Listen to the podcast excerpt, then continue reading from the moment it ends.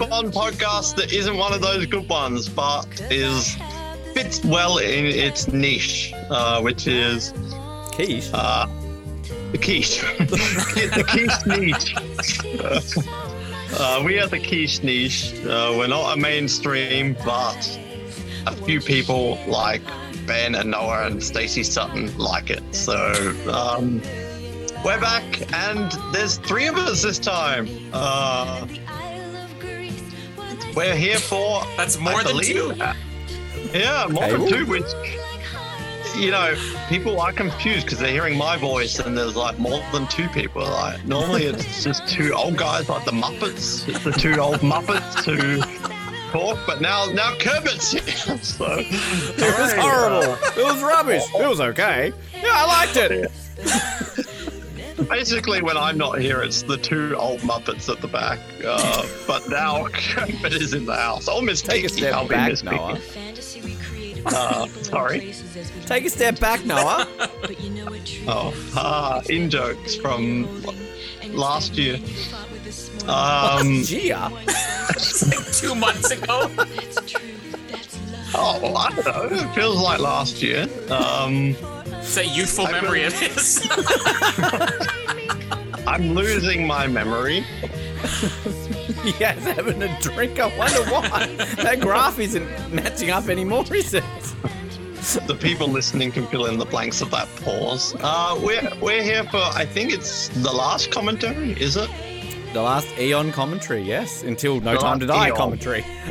So I, I I'm just saying this here and now. I want the Casino Royale 67 commentary. I'm I want that. Can we do that? What's the only reason we said we Uh, were doing commentaries? Because we were going to do it for that episode, and yet we haven't gotten to it yet. So And Never Say Never Again. That can be made better with us yapping over the top of it, and Barry Nelson as well. Um, and I'll leave you two for the James Bond Jr. commentaries. Uh, I I'm busy then. Uh, so the last film is Spectre, which I'm going to say is the most recent because that's a fact, but it's not recent. It was six years ago. Uh, but time flies when you're having fun because I remember when me and Ben went there and got our Aw. sippy cups and saw it and played the mini driver pinball and did all that fun stuff, listened to the Bond themes while we stared at like a golden couch or something like that. Drove Uh, through but Hobart that's listening to Die Another ago. Day really loudly. Yeah, oh my God, so embarrassing. I've never been so embarrassed in my life, and that's saying something. Speaking of Um, which,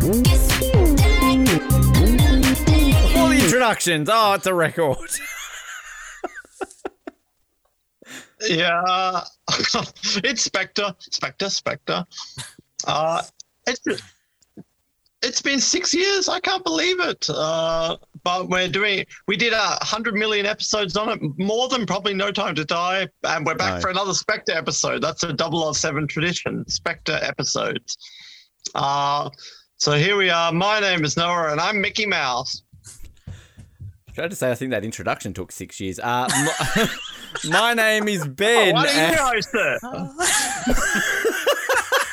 I didn't even want to host it. my, my, my name is Ben, and welcome Noah. It's been a long time, and finally here we are. What took you so long? and my name is Colin, and sunshine, lollipops, and rainbows. How do I live? That still fits better than No Time to Die. Uh, it does. writings on the wall. And well, does it fit better than I'm- No Time to Die? We'll find out. Well, you two will find out soon. I'm going to wait another eight years.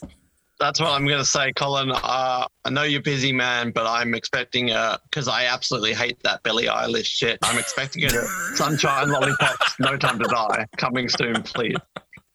Uh, I I, yeah, I no- want to see it dubbed to backseat bogans. That's what I'm going to do. No Time to Die dubbed to backseat, backseat, backseat bogans.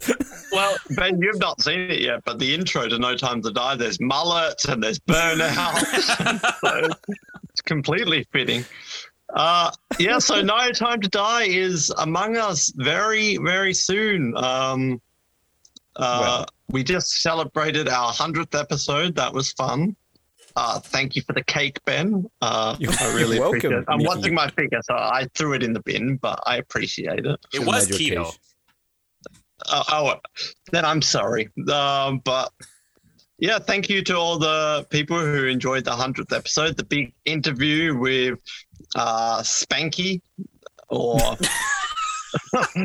Quarrel or whoever we interviewed. Uh, but but we move on. This is like the new era of 007. We've 100 episodes and we've ended our commentaries with this big final episode. So in the lead up to No Time to Die, it's Spectre, and I'm excited to revisit this film because it is the most recent one. But the fact that it's not really recent makes it fun to revisit because it's kind of like now we can kind of see where Spectre stands. When you first see it, you either love it or you hate it. And then for the first year of a new Bond film, even Die Another Day, people either love it or hate it. And then you give give it three or four years and it sort of starts to level out and you can see where it actually stands. And this has actually been six years, so it's very level now. Uh, so even though it's the last one and it's the lead up to No Time to Die, it's kind of an interesting one to revisit anyway, regardless. Um, just quickly, Colin. Next time I say it's Noah's time to host, we'll breathalyze him first. um, just, I didn't want to do it. just um, we'll, we'll make sure we've got that ready to go. Um, I. I, I love this film. I'm on the camp of Oh. this keeps getting better for me. Um, at the time of recording this, I'm on my rewatch. I, I was just telling both of our esteemed hosts tonight that I was 20 minutes into License to Kill when I got the message, hey, I'm ready to go. So I literally got to see We Took Her on a Nice Honeymoon.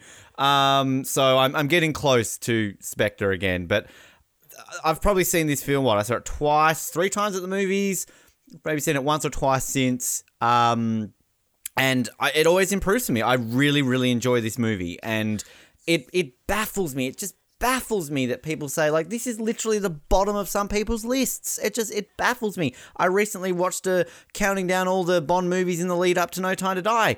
Die Another Day was 24th, this was 23rd. And I'm just like, like what what are people smoking? Like it's just ridiculous.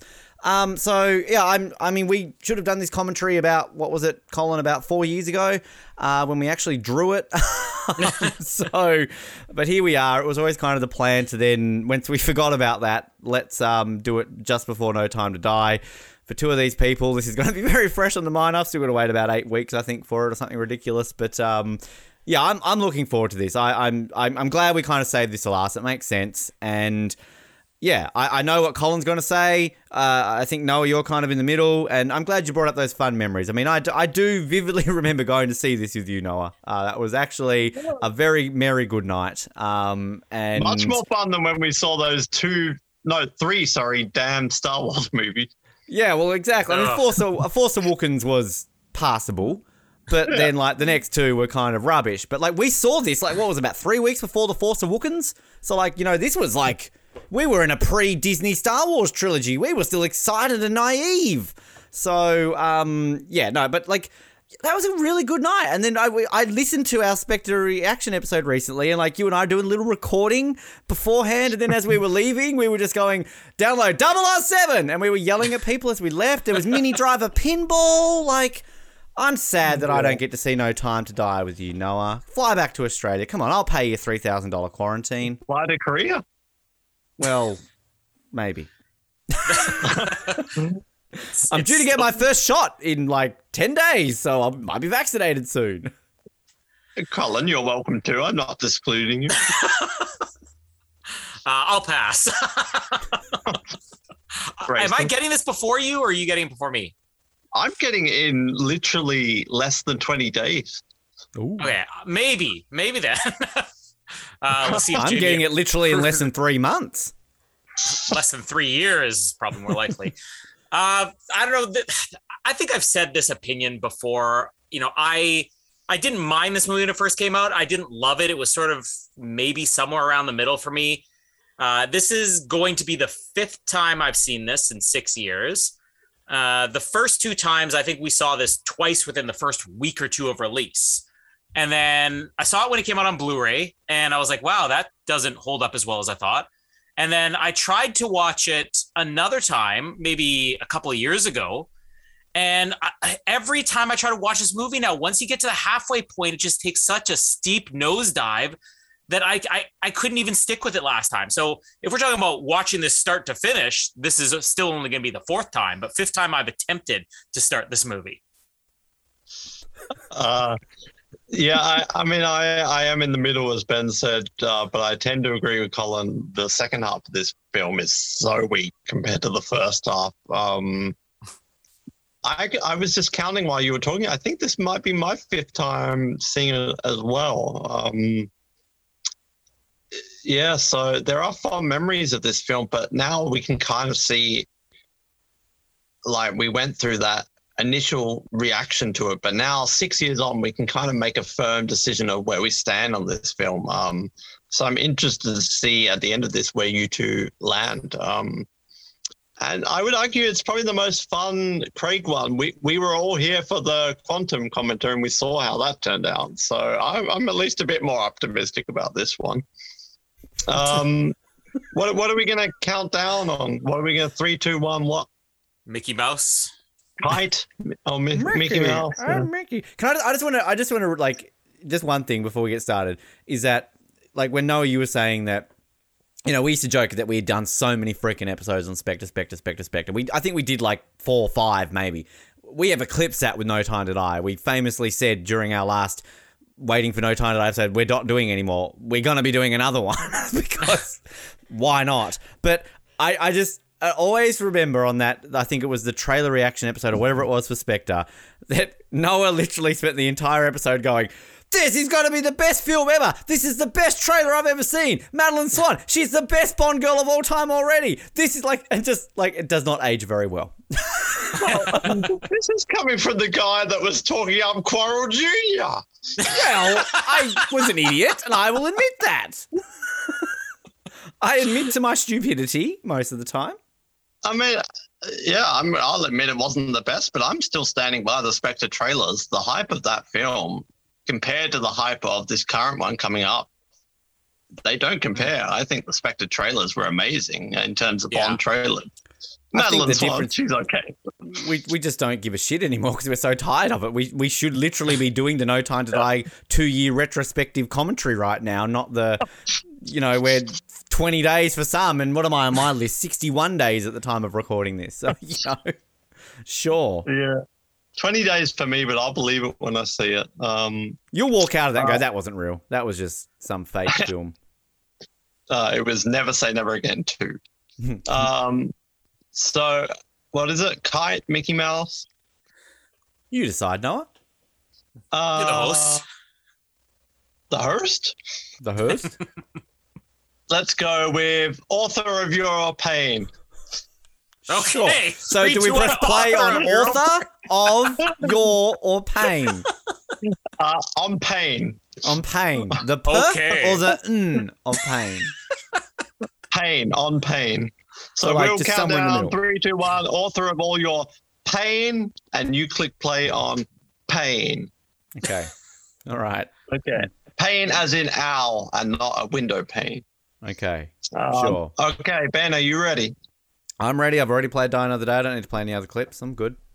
Colin, are you ready? I am ready, ready, ready. Okay. So let's get into Spectre commentary, our 8 millionth Spectre episode. Three, two, one. Author of all your Uh, pain. I, I Cool. think I hit it on author. Can we start again? what? are you serious? no. took like 14 freaking minutes to start the movie. This movie goes for two and a half hours. Oh wait, you're not serious. I went back because you said start again. I'm watching the woman holding the lamp. No, can we actually start again? Because I forward. paused oh. when Colin said that. on. right, stop, stop, everyone, stop. I paused when Oh. Colin said, "Can we start again?" Okay, come on, Noah Groves. I'm never. You're not like next time. You like just just sober Noah can host. I didn't want to host. Okay. I didn't want to be. Is, is it, this is is this being cut from the episode or are we making all of our listeners go back as well? I'm hearing it. I'm sure Everybody starting. again. Catherine's hearing it. Bryn Groves is hearing it. Pierce, what are you thinking? I don't want to have to do this ever again. Really. Yeah, I don't want to do this again either. So Start again. Okay. Three, two, one. Two. Author. Author of all your pain. we good? I'm I did it on author again, but let's just say Ah. I'm not rewinding it. I'm looking like. Can I, okay, can we just like for once stay on topic for five seconds here? Noah, you and I are sitting in the cinema right now. Remember this moment when all of a sudden we're like, "Oh my god, it's about to happen! It has been like 13 years since we've seen the gun barrel." We're like, "It's happening!" I think It's this is a bit of. I think this is a bit of 007. Yeah. Ah! this is a bit of 007 behind the scenes sort of trivia, though, because we said to Colin, this is epic. We said to Colin, we don't want any spoilers, but the one thing we want to know is that damn gun barrel at the start of the film. So that was the one thing me and Ben knew about uh, Spectre. But then, of course, they had to ruin it with this pretentious text at the beginning. the I actually, I kind of like it now. Like I didn't like it, but like when I listen to our Spectre, re- like our reaction, I'm the one going like, "Yeah, the opening was okay." It- Like I'm fuck, I'm an idiot. Like I really am an Oh. idiot. This, I mean, this came out on top as our, I think, uh, highest, didn't it, Colin? I'm going to try and find this in front of me. But um, I know you ranked it at number Mm-hmm. I one. had it, I think number one. Um, yeah, it did come at number one because I had it at number two. Um, World is This was your had it at number one opening sequence? Yeah. This, Ben's I mean, because you you weren't on that you weren't on that episode, Noah, so it came out as our number one. So this would Well, be what would your number one? Watching this, this is the one good thing in the movie. what would be your number one greatest opening sequence of all time? Like I don't know. Goldeneye is pretty damn epic. Uh, let's This think. week- Uh, Come on, the single Spy Love Me is shot. pretty damn epic. Goldeneye was third, The Spy Love Me, where was that? fourth. Uh, now, I, I have a bit of uh, trivia Nice on this. If you've watched the Daniel Craig documentary about this, Oh, here we go, sequence. Mr. Dunny's homework. well, I'm the only one who's going to be giving trivia here. Is that Daniel Craig had a really bad leg injury during the filming of this, to the point where they were going to I shut can down see, you can production. see right there the broken bone. yeah, I know. You can literally see his Flopping back and bone. People Uh, think Tom so Cruise this- broke his leg in Mission Impossible. You can't see his bone in that. Um, This, I mean that's this cool. I didn't. pre-title, this pre-title sequence was supposed to be like a big action sequence, and instead it turned into like a stealth. It wasn't meant to be this sort of stealthy, slow, sort of moving methodically sort of pre-title. It was supposed to be this Oh. big Mexico City action sequence. Is that because he uh, but- slit his wrist or like he slit his bone? bone or Well, the reason or- he wanted to slit his wrist is because he could barely walk, and so we can pay attention while we're watching this film. Is they Pay almost shut it down because his leg was so bad that he could barely walk. So that that's why in this pre-title he's just sort of like slowly walking around the room. When No, I, I- when I went to Mexico City, I know we did a Spectre location episode, but I legitimately looked into staying into this hotel. It wasn't that expensive, but I'm like, uh, do I really want to? And I walked past it. I looked it up, and I wanted to just go into that lobby there just so I could, you know, take a photo and see it. But they literally had like guards out the front that you couldn't just walk straight in. So um, otherwise, I, yeah, I would have totally gone. But like I, w- I walked sort of the streets trying to find the roof area where he walks across, and I sort of saw a couple of roofs, and like that looks familiar, but not. But when we get to um, the Zocalo, the square, I mean, yeah, I went there multiple times. I know, I know you've never seen it, um, but uh, no, I don't know if you're familiar with the Karate Kid or Cobra Kai. Oh, Th- That skeleton getup he has. Every time I see him in yeah, that, I think he's a Cobra Kai. Yeah, it is a bit like that. that, It's so the- cool you- that they held the real parade the year you went. That like they yeah, well, that's what I was about to say parade. because this isn't this wasn't real. This was a fictional like the, the Day of the Dead festival. Like the Day of the Dead is a celebration. They do have a Day of the Dead sort of day, but they never had this festival. And yeah, I was there for the Grand Prix, and the day after the race, they just happened to have this real festival, and I got pickpocketed that day. That was fun, but um. It like you legitimately like they had the majority of these props, like a lot of the sort of the things that you saw the giant skeletons, you saw the hairs, and I was trying to like find a street vendor to buy like the masks and that, but I could not find them. But um, I mean, there was like literally like a million and a half people surrounding this square. It was ridiculous. I've never been in like a sea of people where you can't move. You were like almost like in water. You're just going with the flow of how people are moving. But um, yeah, it was epic. It was really, really cool. There were there were topless women. There were nipples. I was happy. they they collapsed real buildings. They did. There was a helicopter fight above. Daniel This- Craig slit his wrists on stage. It was very realistic. Well, this sequence, I remember from 2015 that part of why me and Ben were so excited is to me, this sequence is the first time in f- four films that it really feels like Daniel Craig is James Bond. Yes. Mhm. Watching him walk and now knowing even he had an injured leg, just w- watching him just cruise so casually along that rooftop with this gun, that's James Bond to me. That's why I love this movie. And this is why like it baffles me that people get so down on this movie because this is the most Bondian of the Craig films. And like that's why I just love it. Like what we're about to see at the moment, the couch, everyone bags it out. Like so much stuff people rip into this movie because they're all like, oh, this isn't the Daniel Craig era. Like I don't give a shit. This is Daniel Craig era, not my Bond era. Like this is why I love this film because this, like the gun barrel, that is maybe the most epic gun barrel in all of Bond history. Like I just love the build up to that gun barrel, and then just like as you said, like the way he walks there, this collapse, the look on his face, kind of just the way he lands on the couch. Like look at him, look at his face there. That's a Connery look. That's just like a oh shit. Like it's it's hard to criticize like the first half of this movie really um there's nothing wrong with it and there's so many things that are just absolutely right about it like you said the tone of the movie's great it's just that they had no idea what they were doing with this story and this script or they were way too ambitious but this opening stuff i think is spectacular like this is what i want more of in no time i want more couch gags in no time to die his reaction is brilliant We literally got a Simpsons couch gag in a Bond film, and I just throws it away. It's like oh well, shit. Like That's where we what- needed a little orchestral. Dun, dun, dun, dun, dun, dun, dun, You would in a. Roger Moore film. And, Well, and, Ro- and Roger Moore would have a one liner there. That, that's the only Yeah. difference, right? Well, well, Hans Zimmer's doing the score for the new one, and you know how in Justice League he worked in those classic Superman and Batman themes. Maybe we'll Yeah. get it. Couch comes back and Simpsons gag. I just, Trying to say, I agree having with. re- I was just going to really quickly say before you say that, Noah, having just watched A View to a Kill in the last couple of days, Beach Boys, amazing. Shut up, everyone who hates that. It's so good. Sorry, I Noah. agree.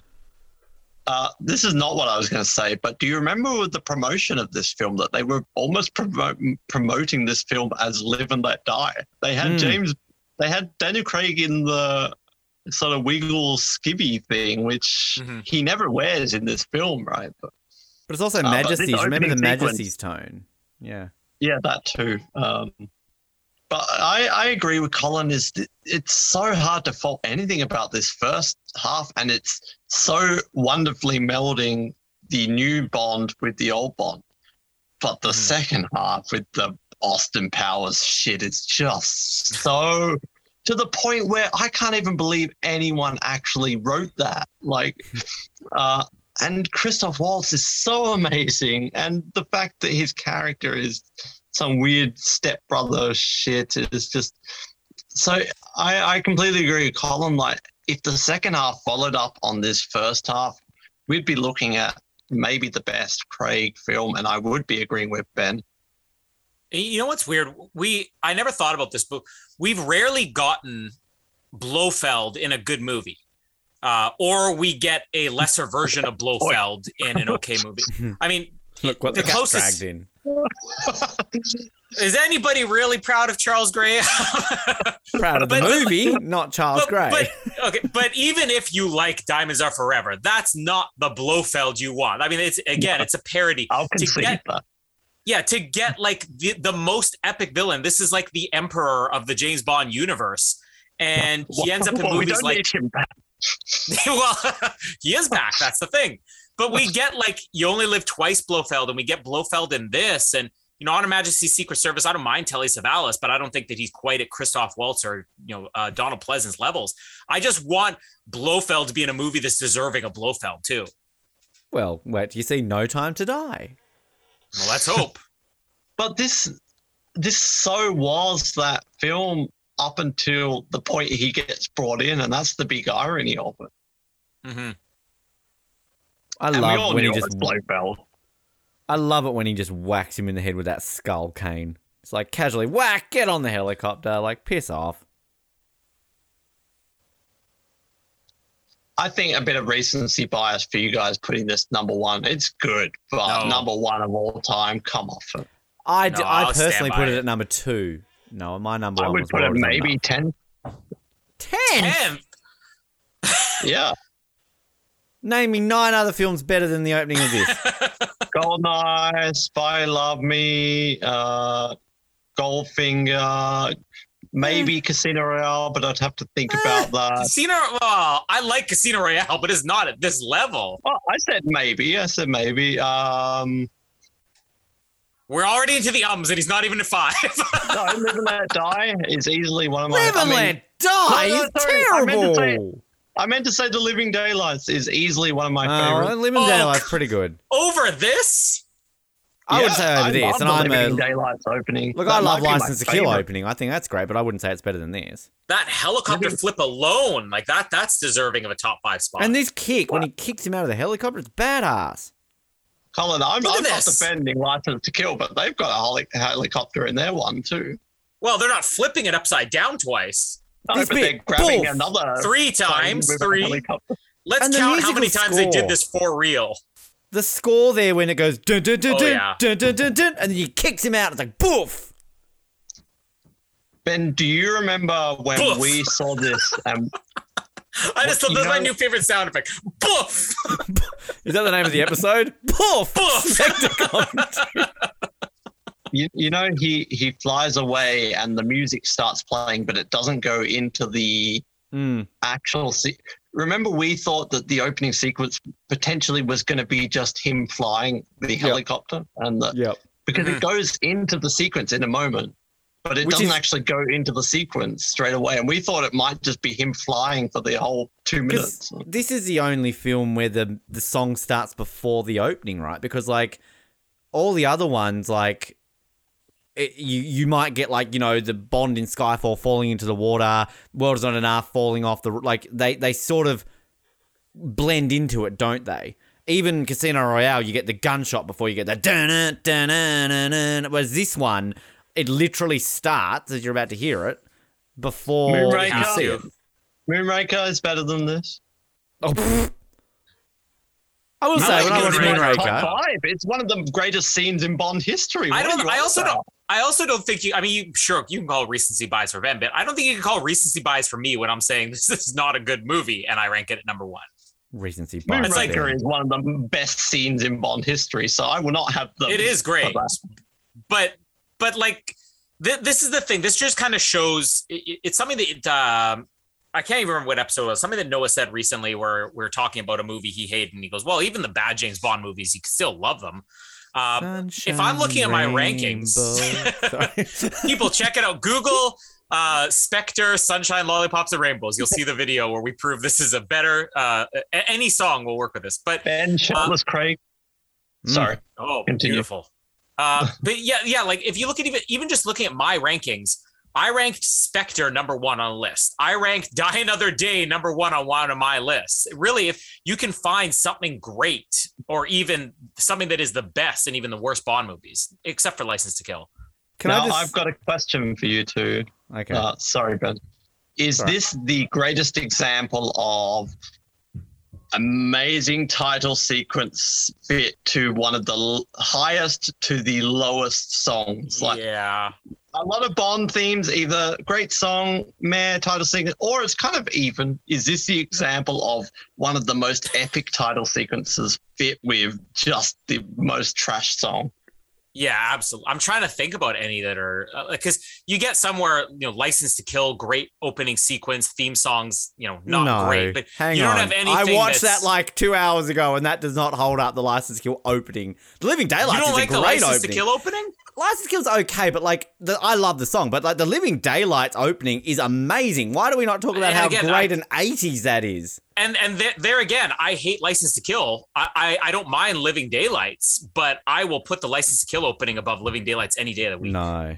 I, I I- was going to say that, like, we, we talked this up, I remember, in the episodes, and, like, yeah, this is batshit crazy, amazing opening graphics. I, I, I might go out on a limb and say, behind Casino Royale, this is my favorite graphics for it. And, like, I'm not a fan of the, oh, here's M, here's Le Chiffre. Like, I don't like that, but I just like giant octopus meeting underneath, like, shirtless Craig with fire coming off him. Like, He's it's it's only him and Roger Moore are the only two Bonds that are ever visible in an opening credits, aren't they? Like we never see, like you see the silhouette of Brosnan. You see, I think you might see Dalton. No, you did see Dalton in in that's I literally saw him before in License to Kill, but like you I never see think- Connery in an opening.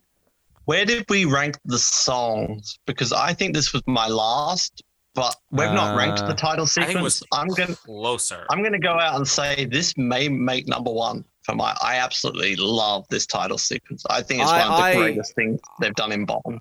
I think honestly, my number one of right now, if I had to say it, would be Casino Royale. It's probably my number one title sequence. But um, But I think I had this song last, so this might You be my did. top ever. And I think I had Writings on the Wall last, although No Time to Die might be lower than that. You had Writings on the Wall last. Colin had it at 21st. I had it at 18th. It came in at 18? 22. I, I always What's stand wrong by. with you? My opinion on this song is always I like the song. I just don't like it as a Bond song. That's I don't even my like the viewpoint song. This title sequence is so good, though. Every single visual is just amazing. And on the big screen at the cinema. Yeah. Remember when people So walked epic. out? People walked out of this like they went to the toilet. Like, how quickly do you need to pee? Oh, Noah does that every week now. For for, Yeah, for those that- at home, me. Colin had below the writings on the wall. He had all time high at 22, one spot too high, and Die Another Day last. Um, I had, wow, From Russia with Love at 19, You Only Live Twice 20, Another Way to Die 21, Moonraker 22, and all time high 23. Oh, No. I should have put Die Another Day lower, really. Hey, Die Another Day came in overall, of course, at 17th. You know, you can't give the over every time when you give the overall rankings of Die Another Day, you make me and Noah look bad, and it's not our fault. Now, just because MI6 rankings, we did that recently. Uh, so Mr. Qantas came in at number five overall. Pretty fair. I'm so I'm so excited to see what he does in No Time to Die. I think her name is Jenny. I just hope what he does do is less than what he did in Spectre. Uh, this film has, at the end, a little too much involvement for M for my liking. And I Yeah, like I'm to not- find them. Yeah, and I'm I think the reason fan. for that is more they're trying to follow up the roles that Judi Dench had in the last couple movies. Um, but the difference is Judi Dench did that after having done like a half a dozen movies, whereas doing it this quickly with Ralph Fiennes, I don't think we need. I would just like to have M, you know, at a I don't know Moonraker level where you get Mhm. the introduction scenes, you maybe incorporate him a few scenes in the middle, but I don't think he has to be, you know, scattered throughout the climax. I'm not a fan of M on like I like M on the scene, but I don't like M on the scene with a gun. Like it's M, kind of M in the action. We don't want M M, with an. M16. Like I'm not a fan. Yep. We don't want Oh, M16. C. This scene was funny in the movies. I remember when we were like, "I'm going to call you C." Oh, it's actually it's not. No, I'm going to call you C. No, Max, but please. It- it is hilarious, but they botch it at the end. The line, I guess I know what C stands for. yeah. Great line. And then he says careless. Like, who wrote that Ah. shit? What are you on about? This that, that's the other thing. When looking at the credits, there are four screenwriters on this movie. When you have that many screenwriters, it tells you there was a big problem with the script. I can't wait to the end of this when we get to the net. Noah's like biggest gripe about the James Bond Oh. franchise is the net. It's just Purvis and Wade have been screenwriters for what, maybe 30 years, 40 years, and they've done like eight Bond films. And some of the things in this film, and I like this film, Oh, but the hot you money think penny. they're you'd think they're film students who wrote this film. Like some of the Mm. lines are just so obviously done wrong. Fourth hottest Moneypenny. The hottest Moneypenny. What are you Ba- on? Barry Manilow Moneypenny's pretty sexy. She's a terrible actor, but she's pretty hot. Yeah, uh, I'd agree with Lois Maxwell in the 60s. Come on, you would take Lois No. Maxwell Yeah, in the in a- Diamonds in Are a- Forever uniform, yes. in a uniform over over Naomie Harris. Come on. No. Do we like uh, Bond's apartment compared to the Live and No. Let Die, Roger Moore coffee maker? and sort of Doctor No, like Doctor No, he had a mansion. Live and Let Die was pretty nice. This is just like some squummy apartment in like the But Squammy this area is of the London. way. Yeah, but this is the way I picture a spy living. Like I, when I, say- I and I love the visual of Roger Moore's. I love the environment, but it doesn't make sense for a spy who is I- never home. I love how like you go off at me in the Living Daylights. Well, James Bond's not sweet and cute. He's sophisticated and all this sort of stuff. We're seeing him living in like some squallery apartment. Yet back in the day when he was actually sophisticated with Sean Connery and Roger Moore, he had like a fancy mansion with like proper coffee machine. Now it's oh no, this is fine. Well, it's suitable for this film. Just like Die Another Day is in Die Another Day. yeah, you've gone too far. There's actually a very often recurring character who is Bond's uh, housekeeper. So maybe Mhm. this could have been the opportunity to finally bring in the Scottish housekeeper into the series. The the, the most Money dangerous. could've Don't say his name. Don't say Kincade. Oh, come on, Kincade. Should be in the I- I love- I love me some Judy, but let it die. We Yeah. don't need Judy too back. soon, We don't Noah. need her back. Well, she's coming back Did in we- no time to die. You see a painting of her, so like they just can't let her go. I just I want just- them to replace the dog and put Judi Dench's head on that, not sitting on Bond's desk. like a bobblehead. Yeah. the only thing the only thing that I will agree with it being silly in this film is the fact that they go so far to try and tie Spectre into the o like I like I don't so buy messy. Silva being part of Spectre. Like just Yeah. like you can do it with any of the other villains, have Le Chiffre, have Green. Um like but like Silva, keep him separate. Make him like the Goldfinger. Like, And- I know, you know, kind of Goldfinger has a Spectre ring, so maybe he's got ties, but Silva makes no sense. His whole plot is to kill M. That's all he wants. Mm-hmm. He's not part of Spectre. Yeah, and it, I, it's the same thing I said. I think in the the lead up to this movie that I, I I I love the idea that they were duplicating what they did with the original trilogy. You know, your first villain, you find out later on has ties to Spectre. The second one introduces Spectre. The fourth one is Spectre heavy. The third one is just completely unrelated. And it would have been nice if they just kept with that. But the thing is that fails so miserably in this film is I feel like in the original Connerys, they weren't even really trying that hard to link them together, but they all link together so fantastically. Yeah, And here they are trying to do it, and it just comes across as groan worthy. And like, I hate it's uh, re- what's the word retroactive? What is the word? uh, Retroactive. retcon. Retcon. Right. I hate retconning in movies and TV shows. It never.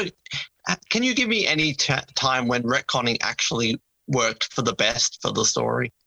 No, I, look at look at what a mess it made out of the recent Star Wars movies. I mean, that's just that's Hmm. the problem with modern films. They feel like every maybe it's because we have longer gaps. If movies were made every year to two years, the way they were back in the '60s, you wouldn't feel the need to do that. But now, by the time you get here, you don't have the confidence that the audience remembers those other I'll, movies. I'll give you one. That scene in The Mandalorian when you got the two stormtroopers sitting there testing out their guns, and it's like the joke about why they keep missing because the guns are Yeah. always off. That's kind of funny. Is that Yeah. retcon? That's, uh, Well, that, that's like that's a that's a funny like callback, but it- 10 on it's the not. 10s. Yeah. this is Tanner on the ten. Is this a real building, or did, is this just made for the movie? The whole new MI6 headquarters. I've been to London, but It was pre 2015. Well, they Wait, would have been was it? building it. Yeah, it was. No, it was 2015. Well, did you see it? He Yes. wasn't looking. No, but I, I did go to World is Not Enough uh, location point. The the MI6 building that we just saw blown up. I'm glad that you two came a, around on Rory Kinnear because originally you two talked up Michael Kitchen over him, but then in the end, you two both picked Rory Kinnear. Yeah, I, I, I mean, I think he's the most complete tenor because he has things to do, like go on the Thames. I could imagine if Michael, Michael, could Kitchen, live. if I, I could see if Michael Kitchen had an extra movie, maybe he would go a little bit higher because I do think he has a bigger screen presence. But then at the same time, I think part of the argument we made is that Tanner shouldn't have that big of a screen presence. You know, he should be a Who little bit more he? forgettable. Who is Tanner? What's the point of him? He's in the books. But who He's is in the he? books more than, more than Q. We, we talked about putting John Cleese in Casino Royale. Put Robinson in a Craig film. He fits in a Craig film. Progressive Bond? Well, like there was we're about to see there was Shauna talk Lynch? about that. Like, I don't know if either of you remember before Daniel Craig was cast, after they said we're recasting James Bond, there was for a brief time a huge uh, movement to try to get Colin Salmon cast as the Oh, new? James Bond. Yeah. Can we just remember again, we I think we need to next year finally do a who will be the next James Bond episode. But like we realistically are going to get a black James Bond. Can we just go back to 2005, 2006 when blonde not bond or whatever it was dot com like like Oh, just it was beyond an outrage. Like I don't think any type of fan reaction was as negative as that that I've ever like forget about you know all the Batmans they cast or whatever else. I don't think I've ever seen a negative fan reaction like they cast a blonde guy as James Bond. This isn't right. and he's not even blonde anymore. He's like dark sort of, you know. And and in that documentary that you two need to watch, as Barbara Broccoli points out, Roger Moore didn't even have black hair either. So it was such a Yeah. weird outrage. Just imagine I imagine love if the new um Q, the new Q lab is great though, right? eh, It's a Q lab. it's, he's not cute. Hashtag not my Q. Now, I saw an article two days ago from Ben Whishaw saying that he's completed his three film contracts and he's done as Q. Do you buy it? Because I don't believe anything No. anyone says. No, I don't believe it. I mean, I'd like to see it. I'd be happy, but I'd um, be fine with it. I love that. Does it do anything? I, I will admit that, that both of them play off each other much better in this film, Yeah. but still, hashtag not my cue. Yeah, you know, I, I forgot that the chemistry they had here was actually quite good. Ma- I might, I might have ranked Ben Whishaw a little bit higher had I remembered this back I, and forth they have. I do like this bit when he laughs at his own joke, though. Something I just find it funny. No, but this is the your exact comment is my exact exact huge problem with this Q is John Cleese and Desmond Llewellyn would never laugh at their own joke in this sort of self yeah. defeating, demeaning sort of way. And I hate that it's become the jock and the nerd. When the Q, dy- I don't care if they're young or if they're a woman or if they're old like Desmond and John. The Q dynamic should always be, no matter who the actor is and what their age or ethnicity is, should always be them being above James Bond and making James Yeah. Bond seem like the, the boob. I, I And agree. They completely shifted to them making Q the boob. Q is com- not the boob. Mm, boobs. Um, I completely. I completely, I completely agree. But it like the one thing I'll say about the reason why I like it is like it, it fits in with this style of Q. If you're gonna have your geeky sort of like, you know, millennial young like. He would laugh at his own joke. Like that's just what he would do, you know. I mean, that's what Ben does. Yeah, Well, exactly. you know, But the, the problem is not laughing at his own joke. Is the problem is the joke is played at his expense. If Desmond Llewellyn laughed at his own joke, we would be there with him, going, "Oh, Desmond." has Desmond." Desmond Llewellyn instead it's laugh like, in his oh. life though? I don't think I've ever seen Desmond Llewellyn laugh. There, I can't remember one of the Pierce Brosnan movies. There is something. It might have been the writings on the wall part where he kind of chuckles. There's a slight chuckle. Ben, she is the hottest Moneypenny. I'm not saying she's not attractive. She's just. I would rather do the other three. Start again, start again. like, I, I wouldn't say no if Naomie Harris knocked on my door right now and was like, "Let's go." I'm sure. Um, but like, if Even when Samantha no- Bond, Naomi Lois Harris- Maxwell, and Ma- and Barry Manilow knocked on my door, I'd probably go, "You get to the back of the queue." E- e- the queue. Whoa, she's in the back. Of the queue. I'd watch that. We we just missed Later, a moment perhaps. that I'm pretty sure you two mocked me about that moment, but we just missed it where Ralph Fiennes M forgets that it's Moneypenny's birthday, and to me that's such a great little one Mm. second moment that you two laughed at me for enjoying that moment. Eh, But I think it's such a great sort of character point that between M and Moneypenny that they, they added in there that they didn't need to add in, but it adds a little bit of depth compared to some of the other bullshit That is script that's a- in this film. Does anybody love that they have like the old school label maker that they've used for all Yeah. the switches? I was gonna say this. Yeah. This is this is the sexiest car in the Craig era. Like he drives dad cars in most of these films, but that is a sexy car. Speaking of And they sexy, talked it up in the pre sort of thing, this car. speaking of sexy, here's Noah Gro. Boo, Noah. Now we can see how little she has in this Who film, even though the- the- that- you realize for people who aren't watching along with us, Ben says, "Here's coming something sexy." Boo, Noah. I thought that you're talking about Noah being sexy. Noah's all right. I mean, he can't get a oh, thanks. date, but No, like the, the, you want to talk about chemistry. I mean, there's two scenes that I think uh, every listener we have is probably laughing at the, the oh, there's not any chemistry between Bond and Moneypenny, the shaving scene, and then the the uh, Monica Bellucci, Daniel Craig. Like, say what you will about the the Craig movies, but those two scenes, like, those are hot scenes.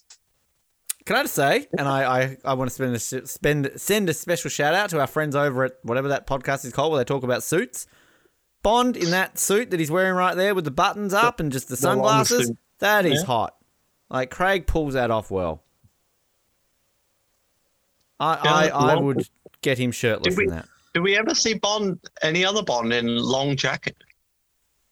Uh, Brosnan in World Is Not Enough when he's in Scotland, isn't he in like a long sort of trenchy Funeral? coat, like the funeral? Yeah. Mm-hmm. Can't remember. Don't like that film. Well, it doesn't like you either. What, which one one was it where they wanted Monica Bellucci originally? Was that Tomorrow, Tomorrow Never Never Dies? She was meant Yeah. to be Paris Carver. John Tenney wouldn't allow it though. I can see that. I can see her as Paris Carver. Imagine Yeah. Teri Hatcher in this film instead. I think I they don't got think it it would right. work as well. I think they got it right. Like I, I could see her as Paris, but like Teri Hatcher fits the role of Paris Carver better in the tone of that movie. Teri Yes. Hatcher does not fit this movie. I, I, I agree, but I can really picture Monica Bellucci doing that completely differently. And it's one of these things where would it be the same? Would it fit the tone of the movie? But would it be really interesting to see? I would love to see it. I just love to see Monica Bellucci right now. No, you're an idiot. What did you rank her? Like 19th Just or right now. something? Yeah. Like, Jesus. I said the scene was hot. Where Now, are we? I- Secondary women, girls. We don't go. really talk about the modern day set design or set kind of uh, 18th. location design like we did for the old days, but this film has some great location footage and set design. Like Mm. I probably I the best say of the Craig.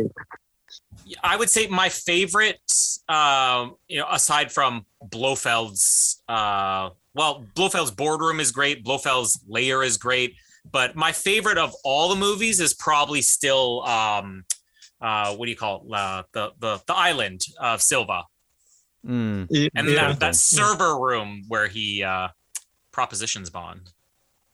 Oh, Mr. Bond. This is I love a just great the setup of this. no matter where I Music. ranked her, it's a great sequence. Walking through, everyone in the back, like, oh. Does she have Uh, like wait, wait. three lines? Isn't this the sequence? And like, oh, I don't care. I, I know where I ranked her, but this is a great sequence. This is her role. If this is a great sequence, she deserves to be higher than 19.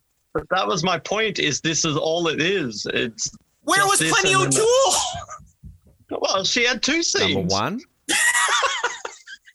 Do we count the second scene? You know, Monica, this one shot runs longer than the two scenes Plenty O'Toole has. You know, Yeah, the, but the, she doesn't make an innuendo here. the, Oh, the- but this most- way where they kill them and she just you know, blinks, it's oh, it's brilliant. The most amazing thing to think is that she was considered too old to be a Bond girl in 1997. This is 18 years later. Yeah. Well, was that the reasoning that she was too old? I thought I, it was that I she think it was wasn't. one as- of the reasons. I think I thought it was that reasons she wasn't a well enough, um, not a name. Because Well, how I old was she in '97? I mean, she's about 97 here, so what does that make her like? About 80? I think she was like what 52 here or something. yeah, she's in her 50s. Yeah, So, So, what 18 years Holiday. prior? no, I don't That think the age. I think the, the Bond girls of the a couple of the Bond girls of the Brosnan era must have been older than that. Like, How old was Teri Hatcher The other woman. Um, or Michelle Yeoh? Oh, that drink looks good. I was about to say, I don't even drink champagne, but I'd have that right now. Are you out of your milk, Noah? Now, I've been avoiding No Time to Die press, so I I don't know the character's name, but do you think that one girl is going to play this similar role in the new film? Like- There's that. Monica Bellucci's daughter. So I just, The- I, can I just quickly say, I love the slap followed by Craig just going, slamming the ah. glasses down. So It's good. quite Connery esque. This scene. Yeah. When he throws a glass of coffee or whatever it was. Coffee. you just punch her in the face here, like the doctor. But you know, you know, this is going to make me sound really like Colin's age. But you know what makes this scene hot is it's age appropriate. It's two people of a similar age. I don't want to see Roger Moore and a twenty-year-old go at it, but this Yeah. is like okay, Exactly. it's like two consenting adults of a similar age, and that makes it hot. Are you But saying that like- nobody consented with Roger Moore? What are you saying? Let's be He takes honest, them all by Stacey force. Sutton did not want Hashtag- to do that kiss scene. Hashtag Well, yeah, 'cause, me like- too. Even Jane Seymour is not nearly, you know, uh, the the gap between Moore and her, and that's him at his youngest, is quite uh, gap. Quite noticeable. Well, what would be the closest he got to an age appropriate Moneypenny. no, she's too old for him. But but like I think that the one thing, another thing too, which I think is a bit odd in this film, is like Léa Seydoux what got to be in her mid twenties. Craig's clearly in his late late forties, and that's like this is meant to be the new Tracy, like you know the the next great love that we're going to see in No Time to Die. Like and mm-hmm. yeah, Is this the best Bond kiss? Let's rank the kisses. Let's find out. I'm distracted by just how sexy this scene is. But oh no, let's rank her at like nineteenth because she's that bad. But very dangerous on that mirror. Mirrors are fragile. Oh, the cock tease of Felix. Oh, I remember we were really annoyed with this because I think in the cinema, didn't we look at each other like, Yeah. oh my God, Felix is coming back. That surprise cameo. And then it was Well- just like, no. Was in our recap we said, "Does this make her Della now?" But then theoretically, could we see her in the new film? I would I would love to see it. Like that would be a great Is she married if to we saw Felix? her. Mhm. She is Doctor No. Oh, is this the chase? No, we're not at the chase yet, are we? We're about to have the meeting. I have been to Rome. So, so far I've been to London and Rome, but I've not been to Mexico City, but Ben's covered that. Have, have you been to me? Have I been, I've been to your house. Yeah.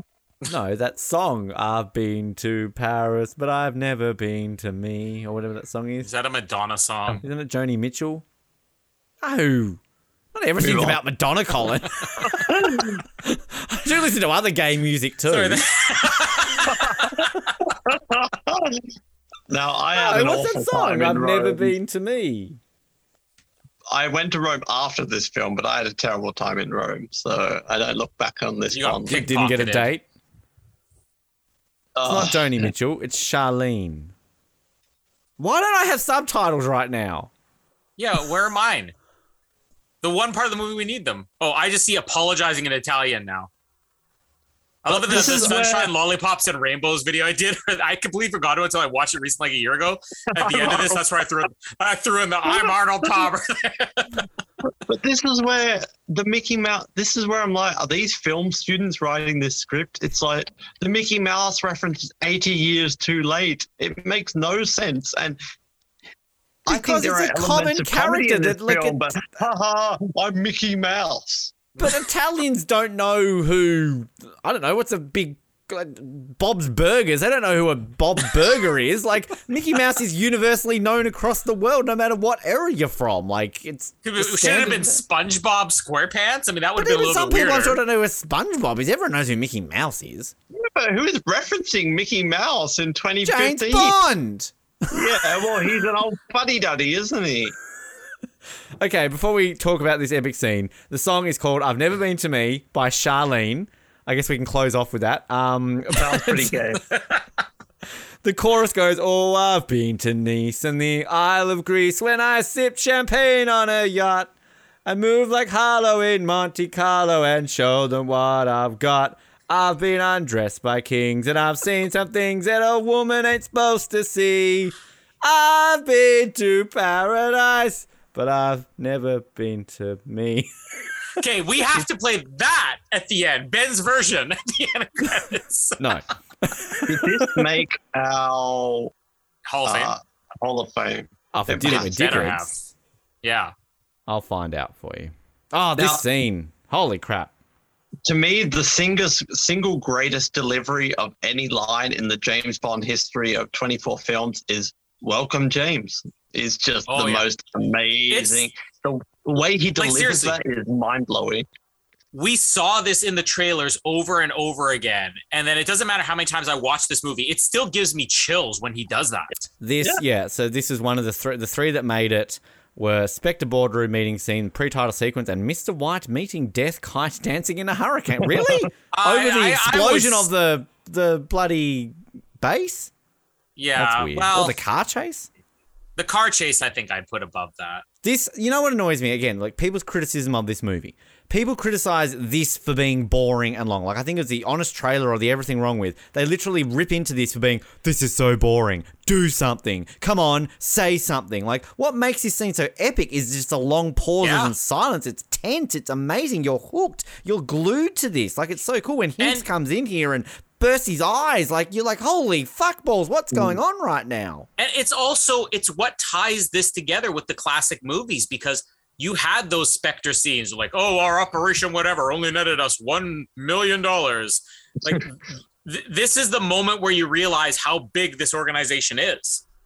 And like people, like again, I hate I hate people's criticism of this movie when they say, "Oh, they wasted Christoph Waltz. He didn't do anything in this movie." Like him sitting here in the shadows saying a That couple of things, and then he turns to the thing and does "Welcome, James." That automatically makes him a top ten villain. This could be his only fucking scene in the movie. I would still rank him in the top fucking ten. Mm-hmm. You know, Everything I- he does, a- he shits over anything Dominic Green ever did in any Oh, of his well. movies. Movies, movie. you know, you know, it's my lifelong ambition to just be a massive critiquer of the Craig films, but I will say this scene trumps Thunderball. This is, Yeah. in terms of Spectre, this is the greatest Spectre scene of all Yeah. time. Yeah. And Welcome James is just one of the best moments. And as Colin said, it's like even though you've seen it five times and you saw it in the trailer, I still get freaked out thinking, "Oh my god, how is James Bond going to get out of mm-hmm. this?" Like the way and he what- turns it, it's out of a horror film. It's so Yeah. tense. Welcome James is the deli- we talked about that like it's like those nightmares you have where i mean the whole the whole atmosphere people in shadows and then something happens in your dream and you're like oh what is that like it's amazing And what are you going to do? You like in in this era of super serious Craig, you can't have him press a button and get you know zapped into a thing with his gut. You need to have like slam in there, pop his eyeballs out, wipe it off cleanliness, and walk off. Like the only thing that sucks about this scene is that this isn't his trope. This isn't Hinx's thing. That this is how he kills people. This should be his thing. should it be? Mhm. Now, Colin, are you a Game of Thrones person? yeah yeah i love Game Was of it- Was this pre or after the Game of Thrones scene that is more or less the exact same thing as this? what season was that I can't remember, Three. but there's the guy who comes in and he just like destroys the guy's head I've seen that scene. on the I cliffside. think- oh yeah i think this is before Mm. Oh, it's so good. And the callback to the Anthony Dawson of not seeing Blofeld's Yeah. face as well is just amazing. Like, And it, what what makes it better is a second viewing when you officially know this is Blofeld. Like is that it's, Stephen Merchant next to it? it's Rami Malek. Here we go. Imagine if like Yeah, the, James, the other thing, you know what really makes this work is not only can you not see his mouth, he's not looking at him. So you're almost thinking for a second, is James Bond imagining this? Like, is But this real? what I think would be funny if like James Bond thinks it's him and he's like me, and then all of a sudden it's like. Thanks, James Smith. You have got a promotion. it's just like, oh, phew, phew, phew. And he turns to the guy next to him. Thought my cover was blown. Lol. Cuckoo. Oh, this I'm car not, chase is so good. I'm not sure about Cuckoo. I like Welcome Yeah. James. I Cuckoo, like I'm. Cuckoo. I just don't kind say of like I'm it. not It's saying I quirky. dislike it. I'm iffy on it. Like I love this car chase. Like I can't remember, was it one of you two was like complaining that oh, there's no such thing as like stuff comedy. Like I'm with. I don't agree. I agree. There's barely no comedy in the crowd. But what makes this movie so good to me is that this is a classic car chase. I love this chase. like the old man. The I think it's good, but I disagree. I don't think it holds any candle to the Roger Moore car chases. No, like I get, I agree with that, but I think the fact that like, I mean, I love me some Brosnan, but like, outside of what Tomorrow Never Dies, do we really get a quirky car chase in the Brosnan? we had one era? on ice. But like, is it quirky besides the fact that he flips the car on the roof and like, okay, But like you know what salvages this? Daytime. If people are out and about and we've got all these sequences in the background of people going No. about oh. in Italy. no, I disagree. I think it's the better night at night. adds to it. Yeah. No, having it at night is what ruins it because there's no freaking people around. The score- the thing that makes score them- but the is thing that makes the more car chases is people. That's what makes them, not the car chases. but It's then the I that think you wouldn't have, fit. I, you have That too much fit. going on then. Yeah, that would be too much for a Craig era. I think you completely get the. But like, I love like the, the mood of it and like the score here. This is my favorite piece of score in this entire movie. I love. I Music can for listen- 009. I love the look on his face. I want it to be music for Moneypenny and it starts playing Oh Mandy. I do I remember go to Ben, there, were, there were quite a lot of laughs in the cinema during this. the old man. But just to backtrack a little bit onto Blofeld, I think how you save this film is Welcome James is too good of a line to, to drop. So you need Blofeld knowing who James Bond is. Don't make it a step brother. Just make it that there was an unseen mission where Blofeld was a part of whatever happened with Bond.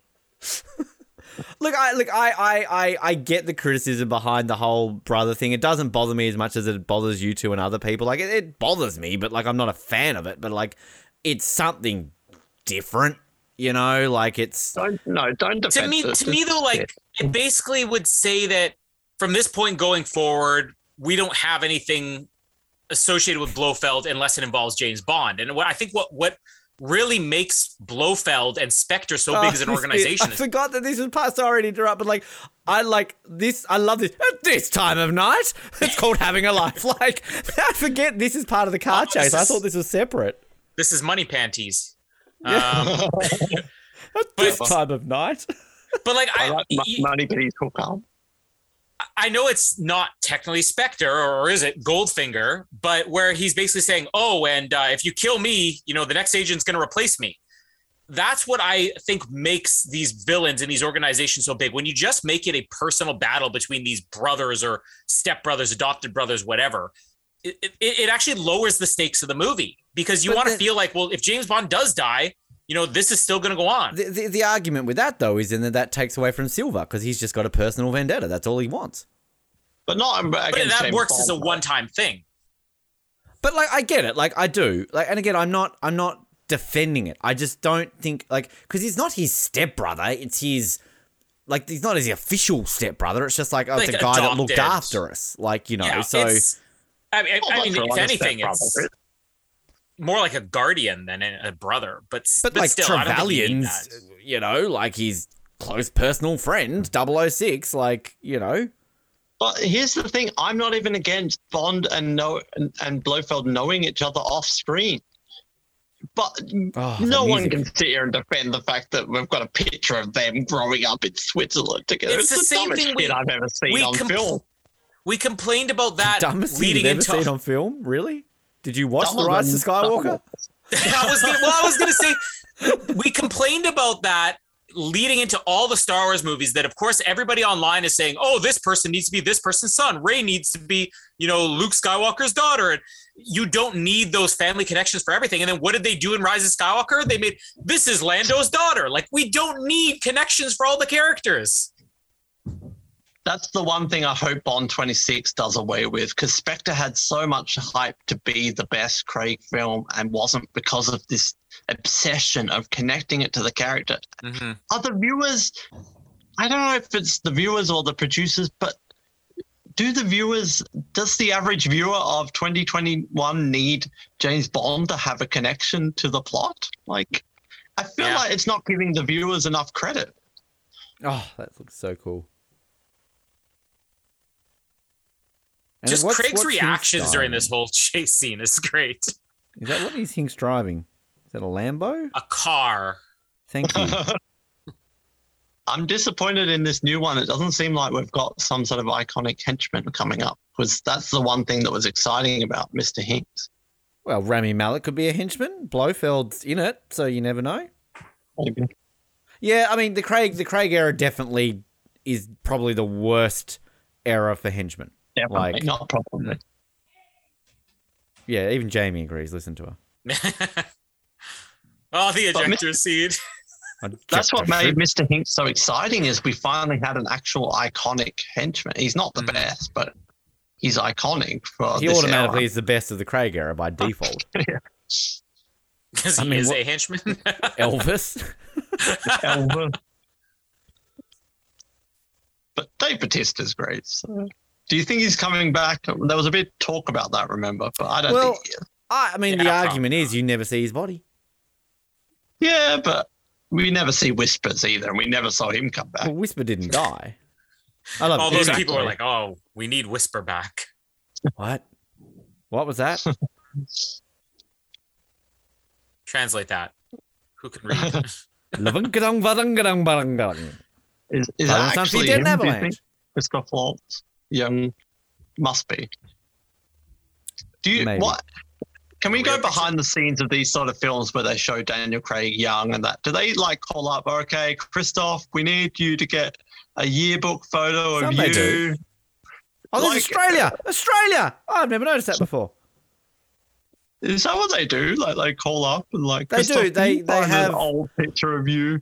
I know in some movies, like if you read the trivia, they'll say like that is an actual picture of you know Christoph Waltz from high school. You know, fucking hell, if I ever become a movie star, You sh- you've shown me some pictures from when you were 16. I don't want to see them on movies. I've seen pictures of you when you were 16 because that's what age you were when I met you. You're in some them. Pictures when you were 16. I was in them. You remember those noises from the bushes? Uh, Andrew Scott is such a great actor, but what a like Oh, sort yeah. of wasted character. there was so much hype about him being in this movie. But he I is the only one so that kind of defended him a little bit? I mean, I don't hate the character. I just think it's too much in this movie. I think as a character, he's It's fine. It's something you don't need. Again, it's like we're overdoing it. You could have just Yeah. done Blofeld and left it at that, and instead you have to have. Oh, you got to have a surprise villain. Like I like. Yeah. Again, it's I don't dis. I had him at six. You both had him at eighth. Um, yeah, I mean, I like him. I think he just he's, he's he's he's memorable enough to the point where, yeah, you don't need him. But like, I mean, let's look at all of these secondary villains. You don't need any of them most of the time.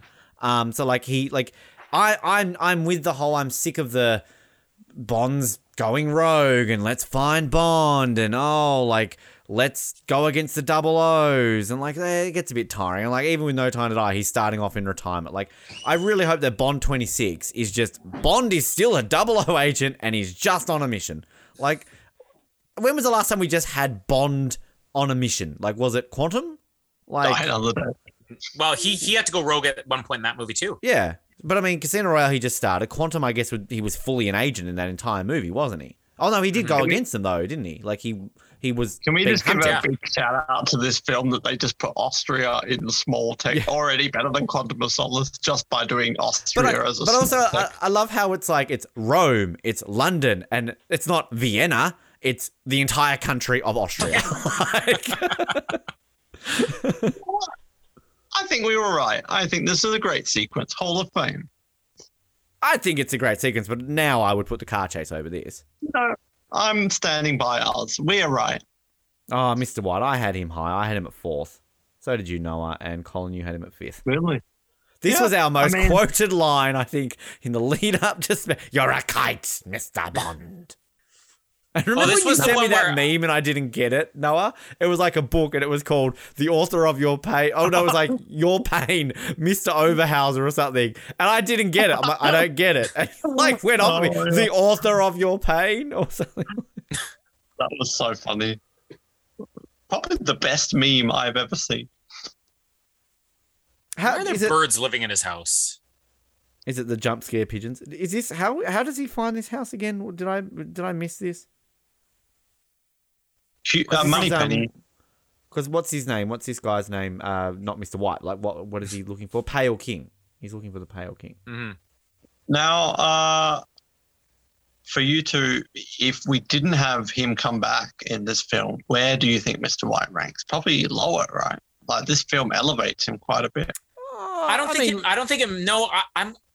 I almost view this as a completely different character. This is like the bookend of Mr. White. So I think my ranking is Yeah, more or less I'm based on the first two. We didn't have this film, I don't think he's coming fourth for you two. I'm saying Well, he came right now. fifth for me because I changed my mind.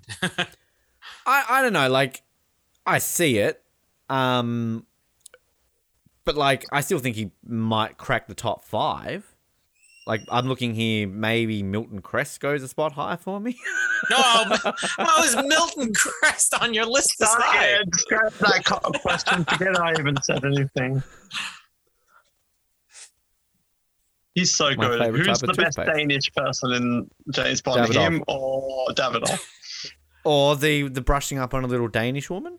Oh, Mads she's Mikkelsen's. Danish. Yeah, he is the best. Does somebody Good eat Danish Danish at one point? Hmm, Danish. Danish or quiche? Quiche. Quiche. Danish quiche. Why is he just sitting there playing chess by himself? Yeah, I'm, I'm he blind? I've never picked up on that on five viewings that he's playing chess with himself. That's such a great Loser. little. yeah, it looks like he's losing. That's such Does a great little. Mr. Chessman. I ne- How have we never picked up on the fact he's playing chess with himself? That's a great little. It's better than just He's playing with playing. himself. When um this movie came out, I remember I got for Christmas that year. I got a Spectre ring. I think Mum got me one, and it like was obviously like some really cheap one because like the black on it wore off in like two weeks. So I was just wearing this silver ring. You had to look carefully to see an octopus on it. That's my Get a little sharpie, octopus. drop back on. Was Octopussy done as kind of like a hey, we want to use the octopus as a nod Spectre? Or I think it was done because they were running out of Of Ian short Fleming. stories. yeah. can I can I just want to say one thing? I ranked Magda way too low.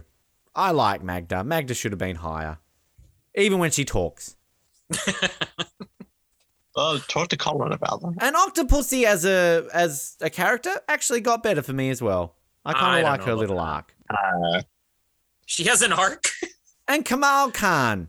Oh, Like Kamal. Khan, absolutely. I'm with you finally, about Colin, when you're like, the Mr. actor who plays Angriska? him. No, they shit. I, I stand by my ranking. they do nothing. This they is show up just for one scene, stubbornness. disappear. It's stubbornness at this point. It is. They literally show up, they disappear, then they come back and die. They got nothing. That's more every than half the secondary people on that henchman. list. Davidoff doesn't. Davidoff has an impact. He dies the first time they try to kill him. Third time. I just love that he's playing chess with himself and he's taken a horse and a castle for the white and then he's lost a pawn for the black. Like, who do you think he's rooting for when he's playing against himself? I never knew Noah was such a chess expert. Oh, we should play chess. I, I love chess. Like I am obsessed with chess, but I am the world's worst chess player. I, I'll I play once then. I once played against a guy and was losing, and he said, "What does the queen do again?" And I was losing at this point. And meanwhile, I've been playing chess since I was eight years old. Well, you are Canadian. I have seen from Russia with love. Yeah, there you, you go. love chess. You love chess, but you're the worst chess player. It's kind of like Ben loves podcasts. like Noah loves women. And Colin likes being young. okay, we've done the rounds. We've done the rounds. Colin Colin hates children. Colin, just next, just FY, just FYI, Colin. If you ever have sex for a third time, there's this thing called a condom. Try it. I'm the author of all your condom. Is, is this the only suicide in James Bond? Uh, no, Mayday kind of kills herself, doesn't she? Yeah, martyr, martyrdom. Yeah. Like I, I like this scene, but I'm feeling like between this and the boardroom scene, this is the one that drags a little bit too long. You're a kite, Mr. Bond. Okay, can we analyze the line, you're a kite, Mr. Bond, dancing in a hurricane? Like, what does it mean? It's like the the bag in American Beauty.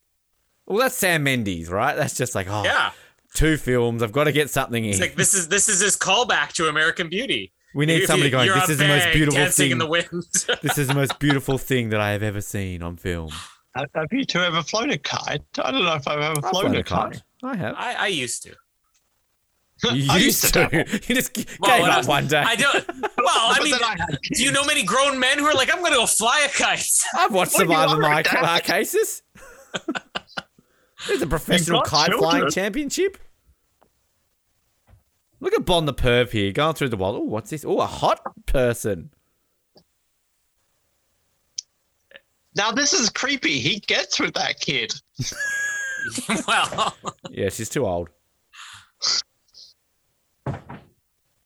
that's an incredible staircase. I do. I do love rank, the rank the staircases. I, I love the new grey podcast. scale that they put over England. Like, when we saw the London exterior, they've just put a grey effect over all of them. Well, that's London, right? That's just what it always looks like. Those people are grumpy, moody shits. I just Andrew Scott. He could have been a, a main villain. He is such a good actor. I just Andrew yeah. Scott. wasted potential because he is He's- so good. You know, you want to know something funny? I mentioned before about how we're going to do a guest the next James Bond episode or whatever.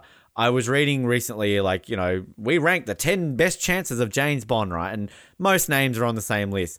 I literally read an article where they put Toby Stephens as a potential next James Bond. And I'm like, could you imagine that? If next year Toby freaking Stephens is James Bond, you two would be like, nah, nah, I'm done. Not doing this. Toby Stephens. I'm the only Toby to be a James Bond. Just a bit of Bond, Miranda. Oh, can you imagine? I'd I still love don't it. think you've seen the Lost in Space show yet, have you, Ben? No, I've got it. I just haven't watched it. It's like you. I mean, you recognize him, but he's so different on that. I'd like to actually listen to his audiobooks to see how he sounds as like playing hmm. James Bond. I, I like and like this is not just a die another day thing. I from what I've seen of Toby Stephens, I genuinely like him. Like I mean I think Well, he- oh, come on, even you two hate Die Another Day, but like outside of Madonna and Halle Berry, you would still be like, oh, there's that actor from you know, you'd be like He's cool. he's one of the adequate things about that movie. He played Bond in a bunch of audio plays Yeah, that's why I just said I'd like to Mm. hear him as Bond. Thanks for listening, Noah. I, I was watching Ralph Fiennes. Who wouldn't? What a man. Andrew Well, I'm Scott. thinking outside of Harry Potter, what has Ralph Fiennes been in? I'm trying to English think. What Patient? have I seen? in Schindl- Schindler's List. Schindler's List. Yeah. Wasn't English he in, English, English Patient. wasn't he in I've not seven? seen the was English seven? version. No. He was in what? No. Was he in seven? Wasn't no? He was um in uh the one of the Hannibal movies. Oh yeah, Was he? Red Dragon. Yeah. Oh, so not the good one. Well, Well, it's better than Hannibal, probably. It's not the worst one. Yeah. it's the Why, Romania why did we of get a Hannibal crow movies. double take there? Why didn't we get the crow looking at Mr. White going, "Who?" I'll tell you what he's been in besides Qantas flight attendants. Ah ha ha ha! The joke that doesn't die. Um, he was in Skyfall. Uh, he was in Made Sorry, in Craig. Manhattan. Craig in Tracky Dax doesn't look so good. I like this outfit of him. Like I kind of like the little beanie thing. I've never seen Yeah. Made in Manhattan. He was in Quiz Show, The Constant Gardener, Oh, love quiz show. Con- hey, Constant Gardener with Daniel Craig's wife. Nanny McPhee and The Big Bang, The Grand Budapest I mean- Hotel. Oh yeah. Oh yeah, that's right. Uh, Hales. He was in the. He was Alfred in the Lego Batman movie. he was in Dolittle. Good for him. N- not good for anybody. everyone, stop what we're doing and let's watch Blue is the Lesbian Room instead. Have you two watched it yet? I've never No. seen it. Come on, like Colin. I showed you porn that one time. You will see more in Blue is a Lesbian Room than you would have seen in that clip. Like seriously, I this still is, haven't recovered from your three. s- I still haven't recovered from your three seconds of porn. You think I'm ready for Blue is the lesbian room? It goes for like 20 minutes as well. Like you can have at least three orgasms if you time them right. Isn't it the French film? Yeah. Then uh, You want you see- subtitles? No one's no one's no one's running away in that scene. That's the best French thing I've ever seen. You, kn- How you know, have I seen it? I've got some the- eyes. We should have mentioned when the subtitles came up earlier, and Ben went, "Oh, subtitles! Why are they on my screen?" I couldn't see them. I don't have them on my This is- version. this is the Noah line. How much alcohol do you consume? Too much. Now, Noah, you talked about how you thought she was like the hottest Bond girl of all time. Do you stand by stand that? by that. Yeah, I- she's not the I best. still say she's- I don't stand by that. she's- She's better in Mission Impossible. She's a villain in that too. She's so. better in blue is the warmest room. She's got blue hair in that in many places. no, I'd say she's probably at least top three hottest Bond. Not the best. Can I screen share that scene in blue is the warmest room right now for Colin to watch? He's got children in that house right now. Yeah, and they're going to have more born after he watches this down. scene. I don't want more children. Have you met Mm. my kids? I have. Well, I've met one of them. I think the other two were in her belly the last time I was with you. I love They general were. temper slash mood was a, a seven. It's like Ben seven. Seven, seven, seven. Small world. That's a direct reference to Diamonds Are Forever. I got a brother. Small world. Colin, what is wrong with you? How do you not like that movie? it's so dumb. Blow up your pants. Exactly. it's- it's, it's- so dumb. it's- exactly. It's kind of like Spectre. The first half of the movie, I'm always like, maybe I misjudged this. In the second half of the movie, Jamie described it best. It's like the dollar store rip off of James Bond. Like somebody wanted to James Bond movie, but That's they didn't know it's what they were doing, and it just comes off as cheap and no bad effects, bad I- fight scenes. I bad- watched that and like literally the one that I always laugh at because I just think of Noah laughing about in the episode is the elephant. With Did The you watch circus the Everything Wrong scene from start to finish is just brilliant. Did you watch the Everything Wrong With Noah? Like it was so funny. I didn't watch it because I didn't want to hear bad things about it. No, because it's like the bathosub when Blofeld's like, "Go get me my bathosub." The commentator guy literally just cracks up laughing. He's like, "Ah!" and then he like, what does he say about the blow up your pants? He's like, "I don't even know yeah. what's happening." He goes, blow up his pants, and he's like, I don't know what that means. I think I think this is a great sequence at the bar. And he wants to order a drink, and like, we've only got vegan carrot, blah blah blah. With probiotics. this is so 2015. Like people will watch this in like 20 years time. This will be like the you know the Barry Manilow or the Ghetto Blaster. Like it's so dated to the time. But the bartender like is so good as well. He's, he's got Like such a great keto. look. Thanks, Colin. Just diss my this is you're fat and I'm not anymore. Q See, doesn't wear a turtleneck. And not? maybe is this the worst Q on the scene? Like, did he need to show up right now?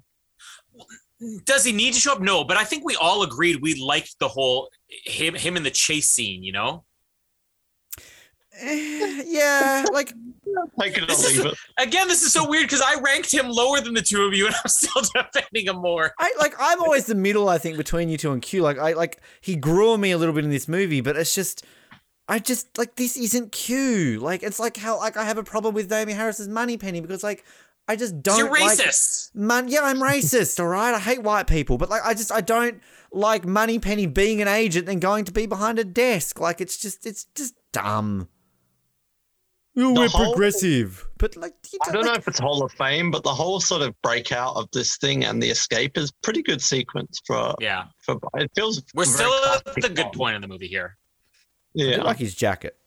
and and we like we loved in the cinema the whole stay stay. Oh, the stay bit's fucking we hilarious. thought that was very sort of very Brosnan almost. I think. How about that uh throw it in the toilet, cut out the middleman line? That's pretty good. That's a good line. Oh, the music here. Dun, dun, dun, dun. Stay. See, this is Craig's. I will say, no matter how bad his leg was, this is Craig's best Bond performance. Yeah, This it's is- the is- same thing as uh, Brosnan. You know, I, I I would I would have a hard time arguing Nicholas's argument of that Die Another Day is probably Brosnan at his best, at least. And can I just say, having just listened to the Die Another Day episode, when I say that he's one of his best performances, and both of you shut me down. So there you go. I mean, But I didn't I- say it was. Even at I that point, I got where you're coming from because I think in our GoldenEye episode, I said I love GoldenEye, but Oh, it is probably guy. Brosnan's weakest. Is this Mike from Breaking Bad? Is I, I was this, about to um, say, is that Jonathan Banks? I was going to say it's Zal. Jonathan Banks in a Bond film. Make it happen. Oh, it just wow. works. Giancarlo Esposito for Bond villain in Bond 26. See, You know what? We're, Ben, we're Ben and it. Nick, Ben and Nick on the Oz Network have me on Breaking Bad and Better Call Saul now, so that's pretty much all I'm watching. Look at that. We have influence on people. We're missing Q at the bottom of that cable car. We're missing two things. We're missing Sean Campbell at the bottom saying, "When can I come up?" I've seen it I've seen it in there. we're, we're also missing the Brazilian guy at the bottom going, oh, oh, "Oh." You know what's great about rewatching them when you re-listen to our episodes? Like in Octopussy, well, that's a fantastic turban. You should get a picture of that. And then, like in in, li- in License to Kill, are you really Colombian? What are you doing in the Bahamas? Are you really Colombian? What are you doing in the Bahamas? I just love the little Craig. Like that's such a Roger Moore look. Like it's so good. Like a little smell, like a little nod. wave, This is So his good. best performance. and then wave when he shoots. We're jumping ahead of the next film that we've never seen, but that that plane sequence with him and the new 007 looks so epic coming up. So here's a question because both of you are more critical on the Craig films. Um, I, I think you both ranked Craig lower as a Bond, but Number five if for me, I we- think, from memory. but but looking at just like putting the movies aside because we in all fairness we do that with all the others. We do that with dalton. We do the dalton. We do that with brosnan. If you were to put your feelings on the movies aside if we get craig as good at least as good in no time to die as this movie where do you think craig will fit on your bond actors?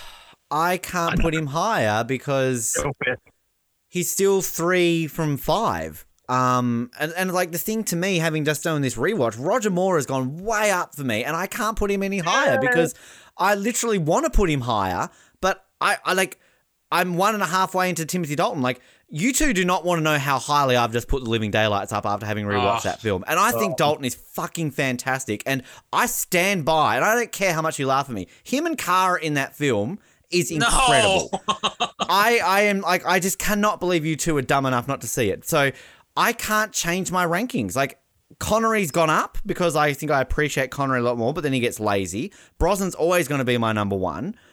Like I, I I respect Craig more as a person than I used to, and this film really like just shows me what. And let's just if he was like this in all of his films, he's probably higher. He's probably like third for me. But like I just can't. I don't know. Like I just the first three films, like Quantum of Solace, no. Casino Royale, just like, uh, like it's just, it's just, yeah. I just can't. don't rank connery the What? but what you cut out all him. Like Connery. uh, For sure. Jamie, stop downloading Blue is the warmest room. I- can I, am i am i audible now sort of. Just go with it. What? I'm not on call. Who's calling? Yeah, well, they can call somebody else. It's not my turn. What is going on? Colin the robot. Colin. Colin. happened to Colin? Am I back yet? See, right now I'd rank Colin as my what? third I'm favourite host. Paul? Where am I? The Hearst? The Who? I like the mullet. You're Uh, back. We can hear you.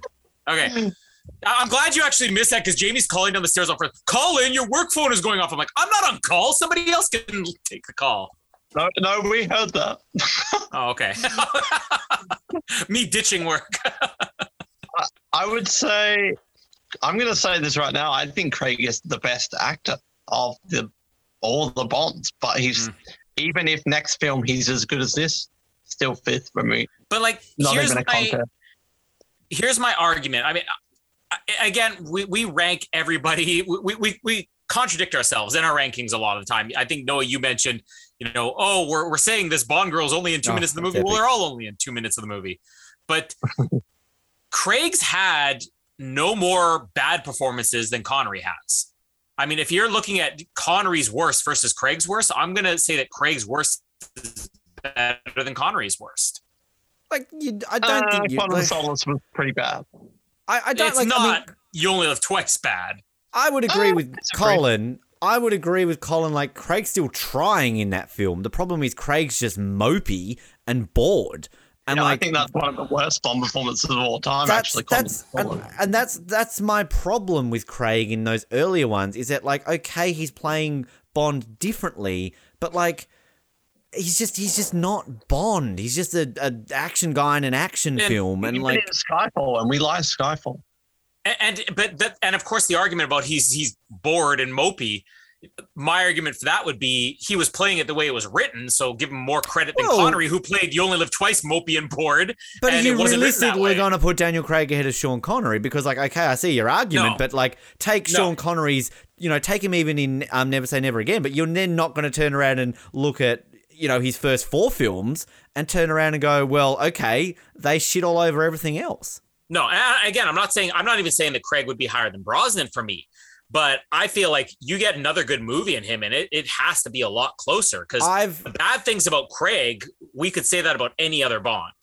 I've re just Yeah, watched agree. all. There's um a YouTube channel. I think it's like Joe Blogs or something like that. He did a big retrospective where he went over every single Bond film, um, and then kind of he did like sort of a rankings. He ranked the Bonds. Lazenby default number six, but then he had Brosnan at fifth. And I nearly shat myself. Like I've like I've watched all of your episodes, mate, and I'm sitting here. Um, he had he had Dalton same as me as number three, but he had Craig at two and Connery at one.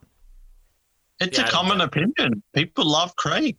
I don't. I don't sit. But get it people at liked all. Brosnan. When Brosnan was Bond, people were saying that he was better than Connery. Like he he was Yeah. Brosnan's only been hated since his movies ended and Craig came along. I Yeah. guarantee, I feel that in ten years' time, when we're talking about Idris Elba's third film, Daniel Craig will all of a sudden not be as loved as he is now because, like, I it's just a thing.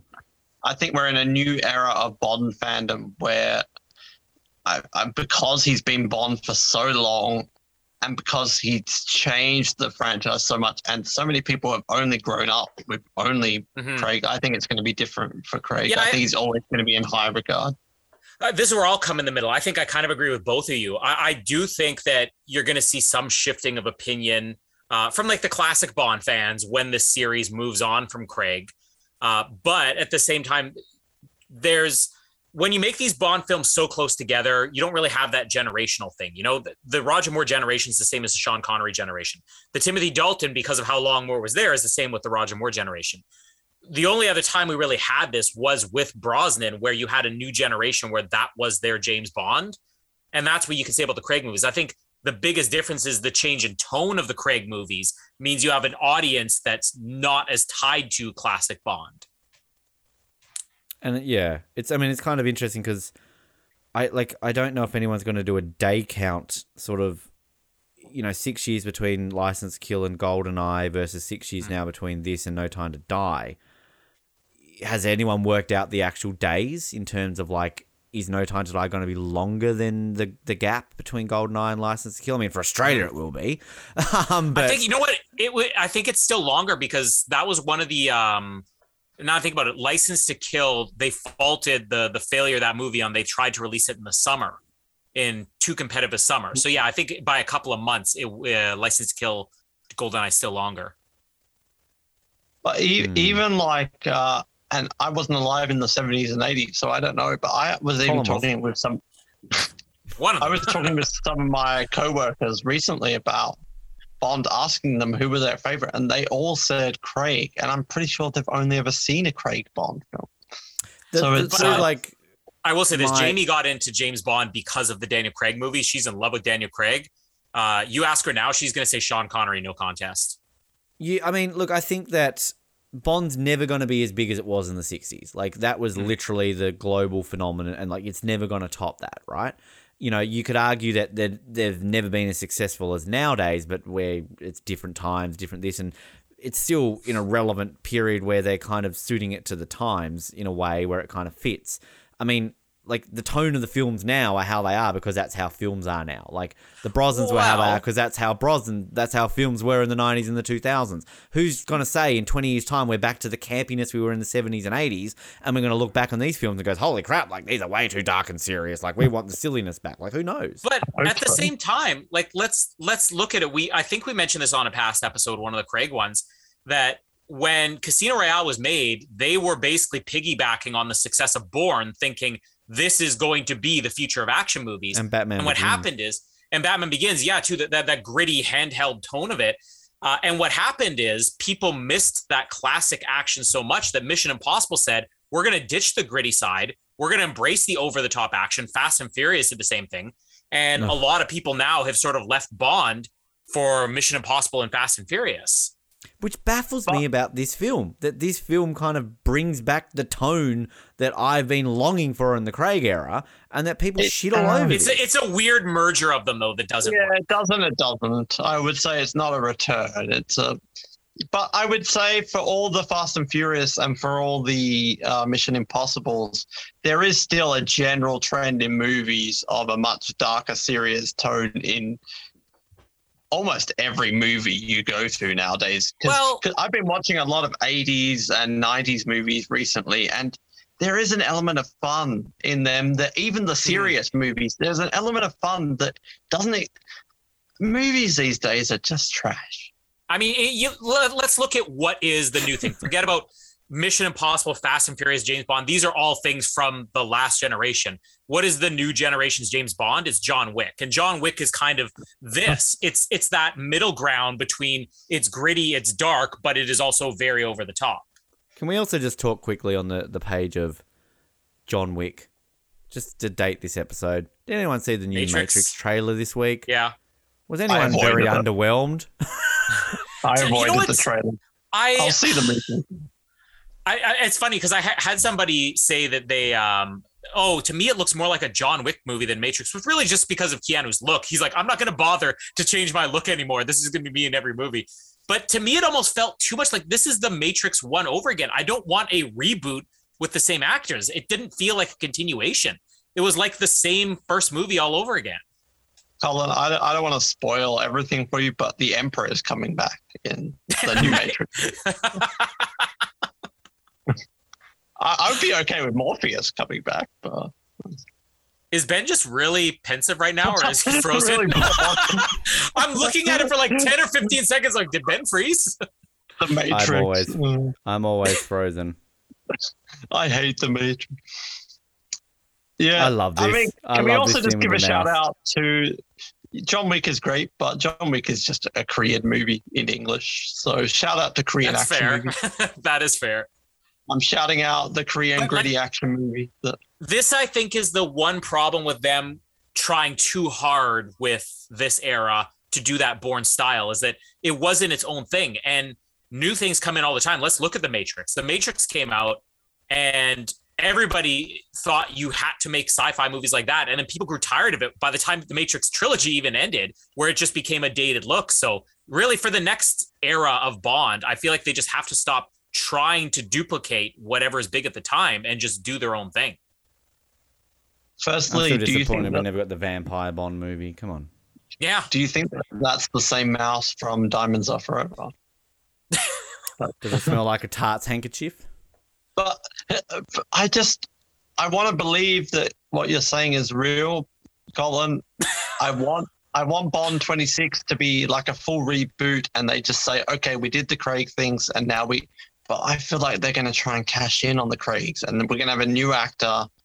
I want to Well, I- believe that they would do something new, but I think film has changed, and there's such a gamble on the box office, and and they're always talking about Bond's going to lose all the money and all the rights. I just feel like they're going to almost double down. But then, like, what will happen is they'll do it. It won't be successful anymore, and they'll just have to, you know, like, look, like as Colin was just saying with like the Matrix and that sort of stuff. I mean, a lot of the problem with Die Another Day is they went the route that movies were going at that point, Yeah. and it didn't work. Uh, Well, the License thing to is, Kill, I it went the way that movies are going at that time. audience- It didn't work. Moonraker didn't work. I agree with that, but is the cinema audience done with these Craig sort of style films? They they lap I- it up. You'll find will out find one out day with when they will be. The casual fan that I talk to love these films. Yeah. Well, because I But think that this what if it if they continued on with Quantum of Solace, which was still we're doing a Bourne movie, maybe, but I think Sam Mendes helped Pants. make this Sorry. Sam Mendes make helped make this feel like it was it was different enough from that Bourne style of movies. Um, and I, I have a feeling Cary Fukunaga is kind of just going to bring a Sam Mendes. He's going to bring a Sam Mendes style to it. This very polished uh, Christopher Nolan. You know, Christopher Nolan, Sam Mendes. So that's probably the one thing that Bond has over all these other franchises is that it feels like an Oscar. It looks like an Oscar-winning movie, but then you have things like couch gags in it. But that's that's like you say about the casual fan, and I get it, it's it's no different to a lot of things where it's all about getting like you know our Survivor days when it's all now about props getting the kids in, and like when we're doing the Olympics, it's all about attracting the kid. Like it's always about attracting this next generation. Fine, I get it. But like it's also to me when people say that and do that, it's almost just like a middle finger to the people who have been with it for a long time. Like there's a reason why the formula of a film like the James Bond franchise has lasted so goddamn long.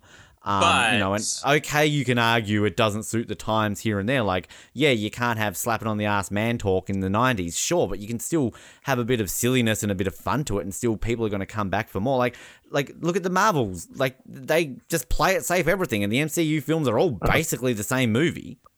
Trash.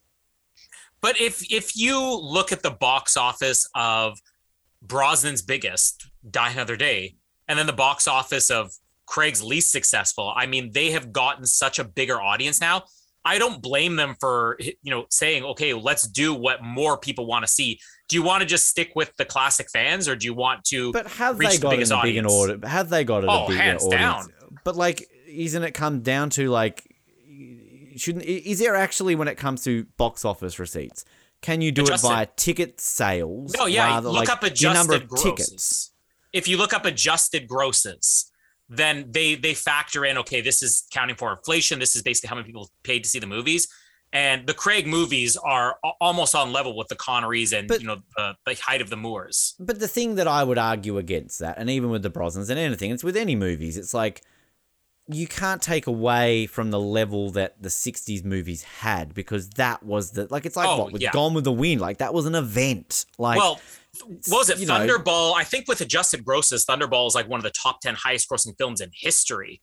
Yeah, like you look at Star Wars. Like I mean, you know, even like, like I know you hate the film, Colin, but even Titanic was a bit of an event. Like you went and saw of Avatar. Like you you went and saw it because it was an event. Everyone was talking about it. Like yeah, the, a new Bond movie comes out, but it's not the same anymore. Like it's not like.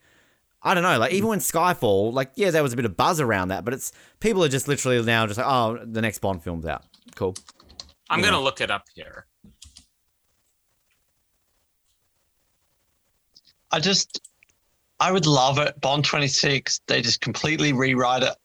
I don't even care. Go full sci-fi. Just add in the the jokes. Just obviously, you're not going to have the as Ben said the man talk, but just go all So- out and bill it as a return. Okay just just let's put let's basically settle this right here. The bond movies based on adjusted grosses. So this is factoring in how many people paid to see the movie back in the day versus now. Skyfall is number one thunderball is number two goldfinger three spectre number four. So our top four most watched bond movies the ones that were the biggest deal are daniel craig and sean connery movies. Live and let die is fifth and I'm trying to see where's the lowest Craig on here. Um, Quantum. Quantum is the lowest at 11. Every single one of Brosnan's is lower than Quantum. So yeah, the, I think it is it is a pretty solid argument that the the Craig movies are the biggest it's been since the 60s. Yeah, I mean, I mean, I'm not surprised. They were Casino Royale was massive when it came out. It was a big phenomenon. Like, I just feel on like if they keep going this way, if this is the way James Bond films are going to be, then that's just what we're used to, and we're just going to get the "you're a relic of the Cold War" sort of like you know the old films are just going to be looked upon so differently, but.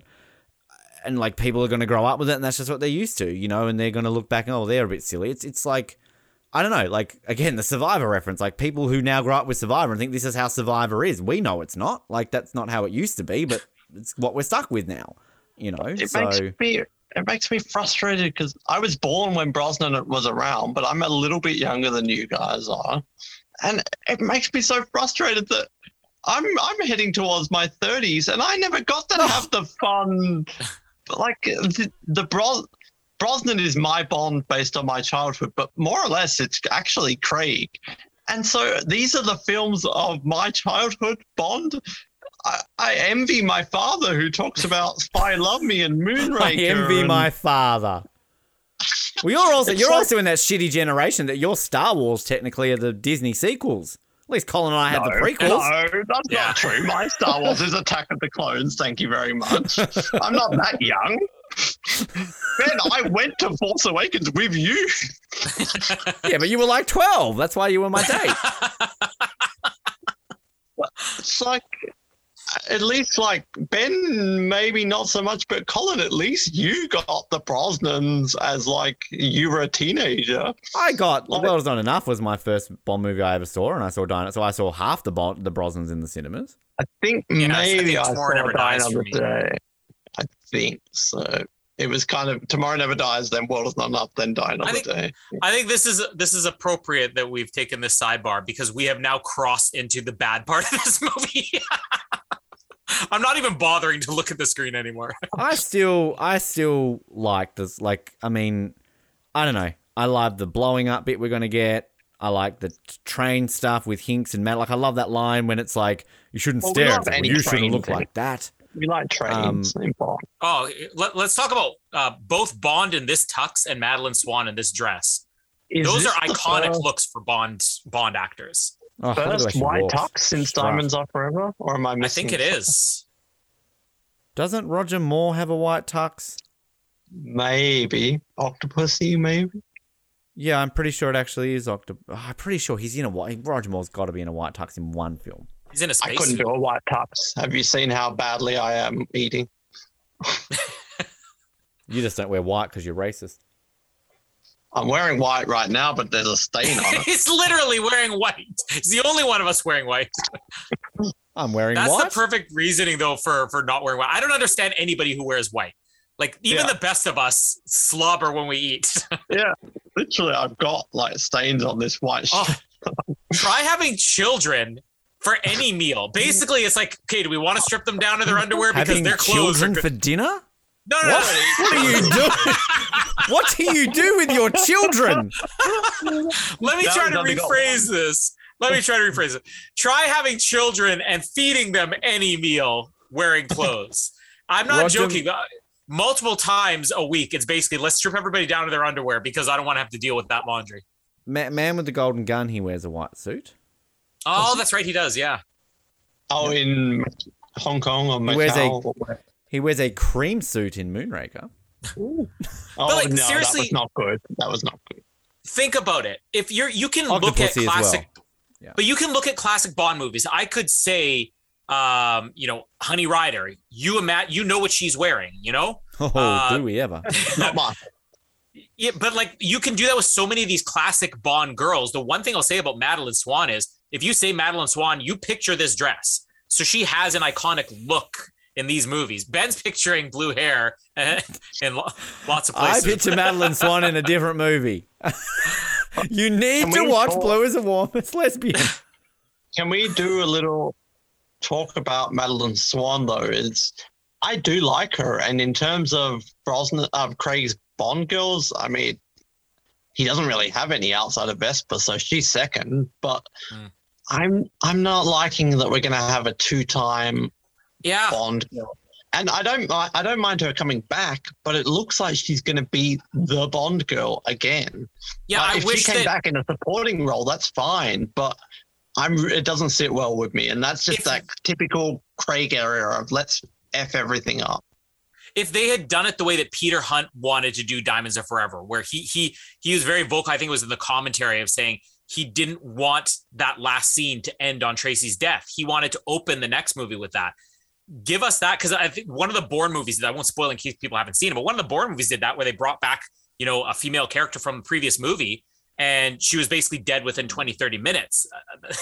Austin He's Powers. It's like Mr. Winter, Mr. Kidd. Ooh! How many Diamonds Are Forever references in this film. Did we establish the fact that I think I said it in the chat that Crispin Glover's dad is one of Mr. Winton, Mr. Kidd? Yeah. Yeah, it does look like him. I love this fight. Just any train fight with James Bond is Mhm. just Well, Why we've train established that Bond on a up so train. well?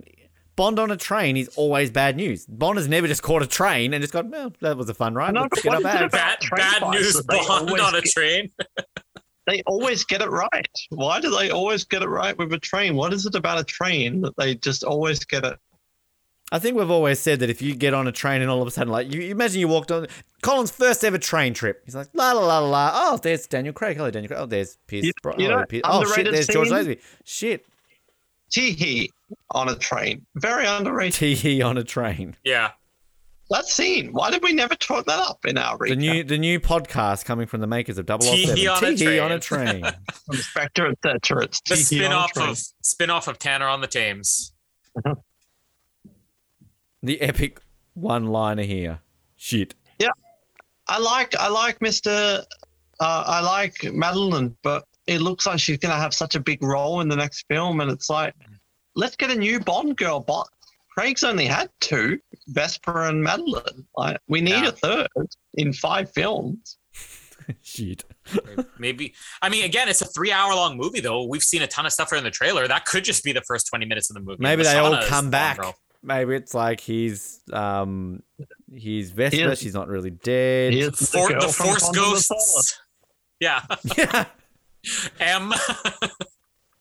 This is M and Judy. M well, Em and Bond right now. this is I what love really that, like, happened. they they basically the excitement of killing a man on the train. They both get really horny really quick here. But I like that. I just kind of like that. Like, what do we do now? And it's like, let's Yeah. fuck. You know, it could be hot though, but it's ruined by the Sam Smith incidental music that Yeah. comes in. You're just like, uh, Yeah, right now we should be hearing a dun dun dun dun. dun Although I do, dun, dun, I, re- I do like the Underneath the cutaway though, with the long shot of the train, and you got the piano. I do like that. That's cool. I just, yeah, the location footage in this film is the best for the Craig films, hands down. Hmm. Oh, better than. I love this. Hotel Like, don't you love desert? that this was a train stop? Like, Yeah. But this is funny. Like, I like this. And the way the Yeah, I car just shows up. Like, it's hilarious.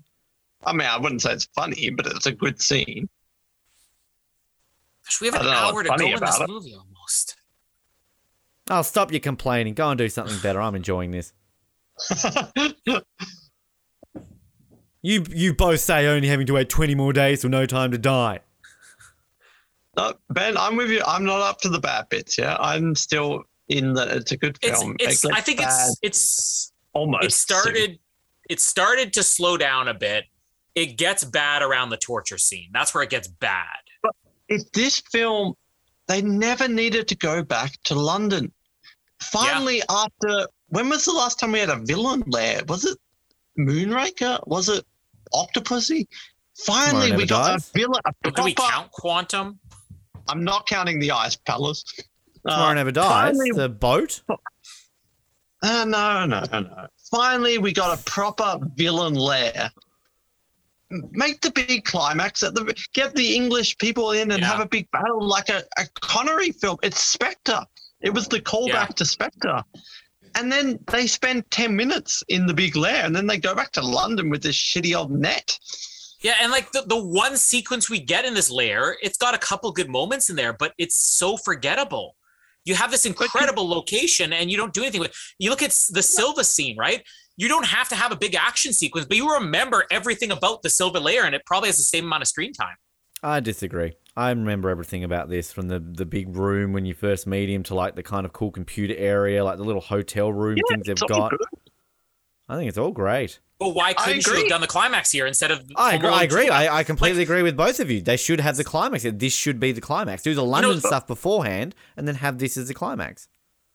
Skyfall did Home Alone 1. This is basically Home Alone 2. It's the old beaten down under hmm. Renault's house. Like we, we basically had two dilapidated buildings in a row. No Donald But can Trump. you can you imagine if there's some way that Craig somehow call like let them know where he was, and then we got all these helicopters on a Majesty's Secret Service style, and we Yeah. had this big Oh. Battle where all the British guys were coming in, Craig, and then we have this big final co- confrontation between Craig and Blofeld in this se- sequence in this base. We're, we're bringing back Spectre. We're bringing back Blofeld. We're bringing back the villain base. Let's bring back the big climax. They Mhm. spend 10 minutes here and it's great, the 10 minutes, but then they go back to London in this dreary old set and we've got Mallory or M fighting uh, C and we've just got this net and we've got Blofeld on the bridge and it's just like, it all falls apart after that. This and is it could have been the greatest climax since the 60s or since Spy Love Me. this is unrelated to that, but what is the timeline of the Craig movies? Because Casino and Quantum take place back to back. Quantum to Skyfall is what we figure like two, three years maybe. Well, in Skyfall, he's all like, I'm done and I'm out of the He's been business. gone now. for- But I'm like before the opening sequence, let's say it's three years. He'd been gone a year, so we're at maybe four years. There's no more than six months that passes because that the, the previous uh, MI6 headquarters is still Mm-hmm. there and still burned. So these movies all take place in under five years, really. Okay, we just saw the exact shot where this film goes down. Yeah. Where he looked at the painting. Okay, now this point onwards, okay, we're we're done. I love this Doctor No reference here, though, where it's like, we're gonna make you put on a new dress. Put on the. dress. But we were missing the two sisters. uh, Fuck you and fuck me. They couldn't make Austin Powers nowadays, could they? Well, aren't they always talking like they didn't Mike Myers say that? I mean, he's been saying that for like 15 years, hasn't he? So he's oh, got there's nothing another else great to do. dress. Make Shrek five. Oh, God, Stop it with Shrek already. calm down on the Shrek. Stop making Shrek happen. Colin, I've never really put that two and two together, but it is definitely a Doctor No sort of throwback. Even the Mhm. dress looks like Yeah. the dress that Honey Rider wears in Doctor No. Balls. I'm glad you liked Doctor No more on your rewatch, Ben. Well, the hard thing is on my rankings is that I'm actually appreciating so many other movies now. So like I'm like I feel Doctor No is not going to be higher up than it was just based on the fact that like like I like Live and Let Die more now. The Man with the Golden Gun, I'm like wow, this movie's great. Like Octopus, I was like okay, that's, that's actually pretty good. A View to a Kill, I was like wow, this movie's great. And having just watched Living Daylights, I'm like wow, this movie's amazing. And I'm 20 Yeah, minutes into License agree. to Kill, and you know I love License to Kill more than Living Daylight. So you guys are screwed, and I'm not even into the Brosnan yet. I'm, I'm feeling the same way. Like I'm, I'm appreciating some of these movies I didn't like before. I'm appreciating even Diamonds Are Forever. I'm appreciating more now than I did before. But the problem is, all, all the other movies around it, I'm appreciating more. You know, so how much will I can think of a couple movies my rankings are going to be very different, but I don't think it's going to be like so drastic where like a bottom movie is going to move up ten spots. I, I just want to say, you two are not sounding like the critics from the Muppets right now. Both of you say, "Oh, I appreciate all the films; they're all good." Well, Moonraker What did not move up. two? I, I will say I got like 20 minutes in Moonraker. I'm like, this movie's not that bad. It's okay actually. Like, do- why do I hate this movie? Then everything goes to shit, and But then basically, Moonraker follows a similar trend to this film. Like the setup is great, no, and I actually No. like the space stuff. But uh, I'll say I Moonraker like, I like basically Moonraker lose- better than this. the thing that Moonraker just loses the So plot is it's Venice because it literally makes no sense. Oh, I but love it's the Venice stuff. man. It's The fun. It makes no Yeah, but it's fun. No, it's not fun. It's shit. And an ice palace? What, what's the what's the point of that? How does that make sense? Because they're going there to test Icarus to melt shit. But they don't melt anything there. They just make it shine. You and I talked about this a week ago. At least in Die Another Day, they try to explain things. They try. They may not succeed, but they try. Literally, Bond goes to Venice. He's on a, a, a thing in the canal, just chilling out of nowhere, for no reason, a guy comes out of a coffin and starts shooting at him. And with no explanation, he's in a hovercraft thing going through the streets of Venice. Um, that um, that's great. makes no sense. Now, how much do you think we're going to see of old Waltzy in the next one? I still stand by the opinion that he'll come in like at the very beginning. He'll be all like, "Hello, James, you've got to go kill Doctor No." He'll like be completely absent, and then the it will end with like him out of jail. He's bald, and it's all like, "Dun dun dun dun." Blofeld's escaped, and that will set up the next era. That's my viewpoint. Can I just backtrack a little bit, just just really quick before you go on that Noah? The scene that we saw there when you intro you, you get introduced there to to well Oberhauser right now, not Blofeld. Again, I see criticism of that. That oh, they're just trying to replicate the Silva scene from Skyfall, and it's not even as good. Okay, I will give it to them. It's not as good as the Silva scene in Skyfall, but it's different. It's something, and I love kind of just this extension. Like the plot of this movie is probably not brilliant. Like the stakes of this, like oh, okay, they've got to do some surveillance things. It's pretty cruddy. I'm not a big fan of the plot, but like. I just kind of like the way you get introduced to him and he just goes straight into this. It's very Blofeldy. It's what Blofeld does in all the other movies. Yeah, but Blofeld sucks in most of the other movies. That's kind of the point I made earlier. Does anyone get Oompa Loompa vibes from all these guys on computers here? Yeah. There's always come up in this.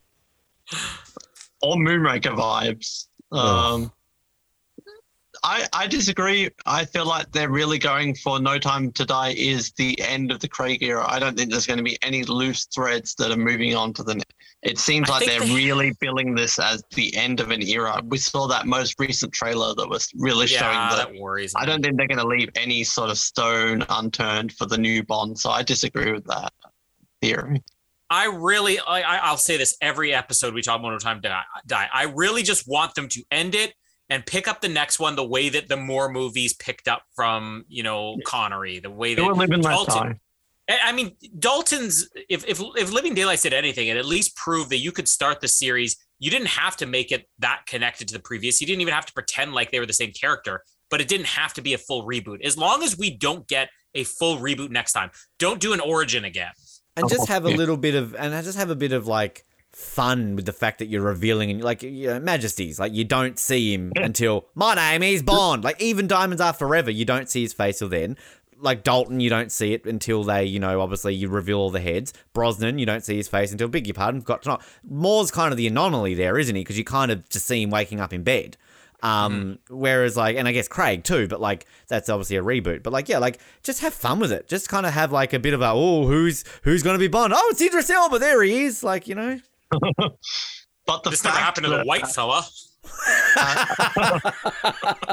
yes, I actually would love that line. But as Colin said, is it's going to be so tough for them because this is the highest selling Bond since Bro, uh, since uh, Connery. That it's going to be really, I imagine, quite tough and stressful that transition due to the fact that Craig has been gone on for so long. That well, there are 10 year olds born in 2011 and i got into bond when i was six. So think about a 10 year old now. Craig has Okay. been just the bond. Uh, i'm going to ignore that. Ah. the thing I was gonna he's mention- been bond for 16 years and by the new time by the time the next bond comes on maybe 20 years since he started. That it's going to be probably the most challenging bond film they've ever made you i also think you, bond you 26 will be stressful for them you've got to look at it too. In most modern cinema, with the way franchises work, it's rare for people to be recast as these major characters anymore. Like I'm Yeah, thinking, that's like what I mean. Batman and Spider Man are the anomaly, but like whenever you get a new Spider Man franchise, they're a new franchise, aren't they? Like they've never Yeah. continued on Spider Man. Like Batman has never been conti- like in the nineties and the eighties. Sure, they were all sort of the same sort of universe, but like nowadays, as soon as you've got a new Batman or a new Joker, like they're in a completely different continuity. Like you don't like who what would be a character like i mean the hulk in the mcu edward norton to to mark ruffalo um uh what's his name Rhodey in those films maybe like i mean that's kind of it like you just don't do this like you don't like even they chickened out in suicide squad we saw that recently with idris elba he was meant to be deadshot or whatever it was and they Yeah. chickened out because they were like no let's bring will smith back for another one even though it's literally the same character so like you don't in the last 20 years of cinema I can't really think of a franchise where you've had a character change. Like I remember when the Harry Potter movies were a thing. Like Daniel Radcliffe supposedly after like two or three was done. So they're like, oh no, who's going to be the new Harry Potter? And like imagine those if like I know when. I know none of you are Harry Potter fans, but like, I mean, I don't think that would be the same franchise if, you know, by number four, you've got Idris Elba as Harry Potter. I'd watch that. Yeah, I'm trying to think of an example. I can't think of like if anything now nowadays they'll just replace the character, not the actor. So didn't they do a Bourne with a different character? Yeah, but that was a different. It was yeah, he wasn't Matt Damon, And, they did a Terminator with a different character too. Well, I mean, like Term- Terminator's maybe an example. John Connor's been replaced, but I mean, like they just Yeah, don't know what they're doing with the John different Connor. ages, so that's different. But but the pr- the problem is, and this is where it's worrying that whatever they do with the next Bond is that it's just it's not accepted that way. People will question it more, and like Yeah. you didn't have this. Like I'm sure Mildred seeing on Majesty's Secret Service was a bit confused, but I'm sure they promoted the shit out of it. Like it's not Connery, it's George Lazenby. Like when Roger Moore comes along, like and you just you just accept it. You just accept it. It's that's what this franchise does. And it's just it is going to be strange to see. And like this is where the sad thing is. We're realistically probably not going to see a Bond film now until like 2025, 2026. Like it's just bullshit. Yeah. We're going to have like two Bond films. Like, you think about when we've done our decade recaps, right? The 60s, 70s, 80s. Okay, we kind of lump the Brosnans, the 90s into the. But even if you just take the 90s and the 2000s, you still have three in the 90s, you still have three in the 2000s. We've had two in the 2010s. And we might only have one in the 2020s. Who knows? They might take like forever to go through. Like, it's such it's bullshit. Like it's just yeah, I mean, I can, I can see the argument towards not doing one every two films because every time they've done that, it's turned out maybe a little rushed. But this, like, kind of gap and maybe three three years is a good compromise. But I agree. The fact that he's been Bond for so long, and the fact that cinema has changed, as you said, where they're not changing these actors. It, it and as you said, Mildred in the sixties, they got they got over it, and we knew when Craig came into Bond, that's what Bond is. People knew, like, oh, okay, Dalton, okay, Brosnan, okay, Craig. People knew that's what Bond was. It was almost part of Bond's identity was the changing actor. But that's completely shifted because he's been Bond for so long. And there are 16 year olds who can almost legally drink, have fun when you when you can, uh, who who were born when Craig started as Bond, and who knows what's going to happen? And maybe Lashana Lynch is going to be 007 next. But you know what I think the bigger problem is? It's not even necessarily how long he's been Bond or you know how much people love Daniel Craig. I think it's the fact they wrote themselves into a corner here where as much as I want them just to to continue this on, the fact they've tried to tie all these movies together and make this one massive story arc, they almost have no choice now but to just reboot again. Because I don't see it's the same way with um Force Awakens to Last Jedi or yeah, The Last Jedi. When we all saw The Last Jedi, we suddenly realized like, hey, me- remember how great that ending was, that last shot of Luke, but then you see Last Jedi and you're like, wait, they had no choice but to start this movie five minutes later, and there's no way you could ever tell a story five minutes later. I just I I think that they've kind of shot themselves in the foot where you can't just replace the actor. You have to go with something completely new. and that's why it's scary. And I don't want to play this card. But you that like they're doing this whole like Lashana Lynch is 007 and like they're promoting this as for the end, you know what I mean? It's kind of like, well, is this gonna be this stupid rumor that everyone's always tried to sell that James Bond is just a code name and it can be anyone? Like, don't you dare. Do not fucking do that. That just renders 24 films pointless to that I'm, point. I'm going to say there's no chance, but then I would also th- say there's no chance that half of the crap that happened in Star Wars would have ever happened, and that Yeah. happens. So at this point in cinema, honestly, I'm such a I'm so anti 21st century films or 2020 films that honestly. I could see it happening. I, I want to say that it could never happen, but based on some of the stuff that's happened the last five years with movies, I could see it I've- happening. Honestly. I've never walked out of a Bond film disappointed. Uh, and I've, I mean, I've only seen what Hmm. six, you know, five, six. I've wa- I never thought I'd walk out of a Star Wars film disappointed. I remember walking out of two the. La- I remember. Well, well, I remember walking out of the Last Jedi with you and just being like confused about how I felt because I think mo- mainly it was. I don't want to say I didn't like it, but I don't think I liked it. And then like Rise of Skywalker, by that point, I was just like, oh like. And then the more that grew with you, the anger turned to hate, hate turned to suffering. Like that just it, it, it happened over those days. I like. I think we said this in one of our. No Time to Die episodes. Like I don't want to walk out of No Time to Die angry and Oh. shitty that this is what they've done with it. You know, like not my Bond. that happens, the only way that happens is if there's some sort of twist ending. If even if it's a kind of subpar Bond film with all the action sequence, I don't think we're going to be disappointed. The only way that happens is at the very end. There's some sort of thing they throw on us where Lashana Lynch's Bond or James Bond dies or there's some sort of thing. Other than that, I think we're good.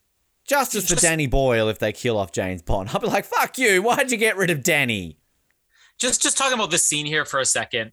Uh, not only is Oh, this yeah, another scene, it, it, not only is this another scene that runs way too long in this movie, it is a little bit too graphic. Like I, I don't really cringe at a lot of things in movies, but when I watch this, I'm like, oh, this is just unpleasant. The torture.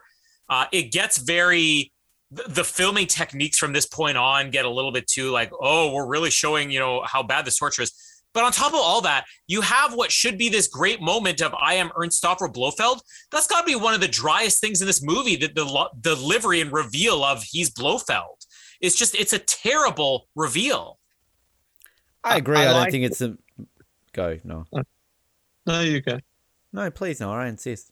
Well, I, I was going to say I like the kind of callback to having a torture sequence, but obviously Goldfinger did it better. But even looking at Craig, Casino Royale did it better. So it's like. Uh, But this Yeah, is this, where is, this I is like- bad. Blofeld. I love Blofeld getting flown across the the room. I think that's a great effect. I I agree with the. It's a bit of an underwhelming. I'm Ernst Stavro. Like 'cause I remember looking at you, Noah, in the cinema, going, "Oh, okay, cool, there we go." Um, but like, I mean, to me, it's no different to. I don't think we're being formally introduced. I'm Eve, Eve Moneypenny. It's just like it's just it's kind of lame the way it's sort of delivered. The difference is that's like let's throw this on the end of the movie. You're talking about this is the big moment of the movie. Yeah, but like the thing that again, the thing I like about this is that it fits the the style of how they've gone for a bit of almost like the silliness of what Bond used to be. It's a torture scene. It's it's crazy. Like There's he's literally getting silly about that sequence. he's getting his mind wiped. Like it's dumb, it's silly, but like this is what Bond used to be. I mean, for God's sakes, the most iconic scene in Bond history is a guy tied to a table getting shot at with a laser going a centimeter an hour while some fat German guy is going, Yes, no, no, Mr. Bond, no, but like, like- that's so stupid, but, But I like it's think brilliant because we love it. Th- let's look at that sequence. I think one of the things this is almost like, do you need to see James Bond having sex with Jinx? No. Um, I Yeah. think that this sequence works better with the threat of what he's going to do. But having to watch, no joke, this this was five straight minutes of needles going into Daniel Craig. There's only so much you can take of that. I watched 25 straight minutes of people floating in space, shooting, shooting space lasers, but oh, they're only the last 10 minutes of Moonraker's in space. That is so That- boring and drawn This out. shot here, this Oh. shot is incredible though. we need Have to point seen- out that this is an actual shot and Yeah. not an effect. It's a world record still, I think, the largest explosion. But like the one that I know they shared not too long ago on the 007 Instagram was they kind of showed the angles of the reactions of both um, Oh, yeah, I Léa saw Seydoux and. Daniel Craig. Like it was really cool, like just kind of watching them film it. And like We this was also- way too easy of an escape. That Yeah, was this should 10 be the seconds. climax right now. Yeah. But they're out in two minutes. It, it makes Blofeld look so dumb. That should have been the climax. Him with Well- the gun was epic, and then Back- they just Back to your point about Blofeld in any movie, Colin. Name me one movie where Blofeld has been smart. On a Majesty Secret Service. Was he Diamonds Are smart Forever. though? Yeah, he had this this plot. I mean, that's got to be one of the best plots ever. You know, he's going to use the basically program So these he could women become to a count deliver or whatever bio- it was. No, no, no. So it's the biological warfare. The, the count part was just so he could have more money to finance his operation. I still think that, like explosion was officially the last good shot in this film because everything Yeah. that happened in London. if is we just if we were to rank villains based on their smarts and their schemes, I'm sorry, Blofeld often comes down to the bottom of the list on every single one of those. I, I, I hate You Only Live Twice, but even Blofeld is smarter in that movie because Bond gets the better of him at the end of this movie or at the end of that movie. In this, Blofeld has Bond. This big master plan. We're even tying this back into all the previous movies. I was behind it all. I am going to have you here. I'm going to do this insane torture, but I'm going to forget to take your watch. And you're going to get away from the, the biggest compound that any villain has had with the largest force in about 30 seconds, shooting a couple people and then you blowing can it up. you can literally say that about every Bond movie though. That No, like, you can't but- because look at the No, you lengths you have to go through in the volcano or Piz Gloria. Piz Gloria, it takes them like a day and a half to escape there. even Piz Dr. No- Gloria, he invites him there and he knows he's Bond and he still just he locks him in a room with giant wind turbines and thinks that will kill him. Well, he Done. knows he's Bond here. didn't think it would invites kill him. here. Well, why did he lock him in a room then? So he could escape easily? Well, mean, it's not e- how easy is it to Bond couldn't escape from there. That's the whole point. He could he not escape. from there. so, I mean, you just said he couldn't. He did. He got back into the building. He didn't escape from there. Well, he still left then- the room. He escaped the room. He's still not there now. had- Lazenby's not still in that room going, Yeah. let me out. Yeah, but it wasn't with such ease. You have this ski chase where there's like No. dozens of people after him. You then are, you you are have clasping No at straws about- if we you are going off for it. Thirty seconds. How are you, You- saying no? Every every Bond movie. This is why Austin Powers exists because every Bond movie you can literally say this is dumb. Why doesn't the villain just no, do but this? Our point We're is not talking the about that. scene was literally about. He was at least in the ice palace for thirty minutes. Like Yeah. we're saying, Did You that have to spend die another 30 day. Yes. We're, we're not saying Good. that uh, no, no, not shut up. You've done enough. That's all. That's all I cared about. You die. You defended die another day. So I don't the, care. the point is not that the other films aren't silly or that this isn't silly. It's the point that the shots are literally about 30 seconds. He shoots two guys and then he jumps in a helicopter that's conveniently parked there. Like, And It's but let's, every let's, s- every No, no, no. Connery film ends with No. him killing a villain in like just two seconds. about how that's not true, Doctor. No. look at Gold Doctor No, he meets Doctor. He meets Doctor No for five minutes at the end and pushes him in the tank. Done. There. Exactly. The He can't get out. is over in two seconds. You're complaining no, about this it's scene not. being 2 Let's seconds look, long. We're talking about escapes. Let's look at Doctor No. He's out for dinner. They basically knock him out. He has to escape from electrified things. He has to climb through the heating ducts. He has to change into a disguise. Yeah. He has to Honey blow the thing up. up. Honey Rider tied yeah, up. and that whole Let's sequence, he got brought to on the train. The train got brought to the thing. He then got dressed. He then met Blofeld. He got taken through the whole thing. No, he got no. tortured. We're then he talking escaped. about the stupidity of the escape. Goldfinger, yeah, he had him up there with the lasers. Connery talked his way out of it, but then he was in prison for like what a week and a half by Goldfinger before he could get away. See, see, see, see. This is where this is where you're not missing my point. My point on the escape was that if the like, yeah, you're right. The whole lead up to the Doctor No sequence is everything you said, but therefore the whole lead up to the escape of what just happened is what I said. My point with the Doctor No thing is that right at the end, when you've got all the labels and everything, that whole sequence is over in five minutes. That he pushes Doctor No into the thing, he gets No, out of the thing, he's in a boat. Done. No, it it's isn't. so quick. It is. It, it is not. It we'll is. count it. The- We're, All right. t- we're talking about the stupidity of he's got James Bond captured. He has worked his entire lifetime for this plan. He's got him tortured. They blow something up. Why can't they extend that sequence? Why can't it be harder for him to escape? Why does he have two guys guarding this whole base? It's two I- people, and then I Ro- he gets remember. a helicopter just sitting on the mountain. Like, let's Yeah. fly. I I remember when this show used to be fun. We're just yelling at each other. Yeah, if you think about it, this is what we've always done. Ben says something stupid and no one and I tell him how dumb he is. This is classic 007. I, I can't wait till we get to episode 107 when we introduce the long-awaited fourth host and go the female angle on this show, which we're long overdue. Oh, Um, and we can finally have 50-50 split, so I don't have to put up with these two wankers.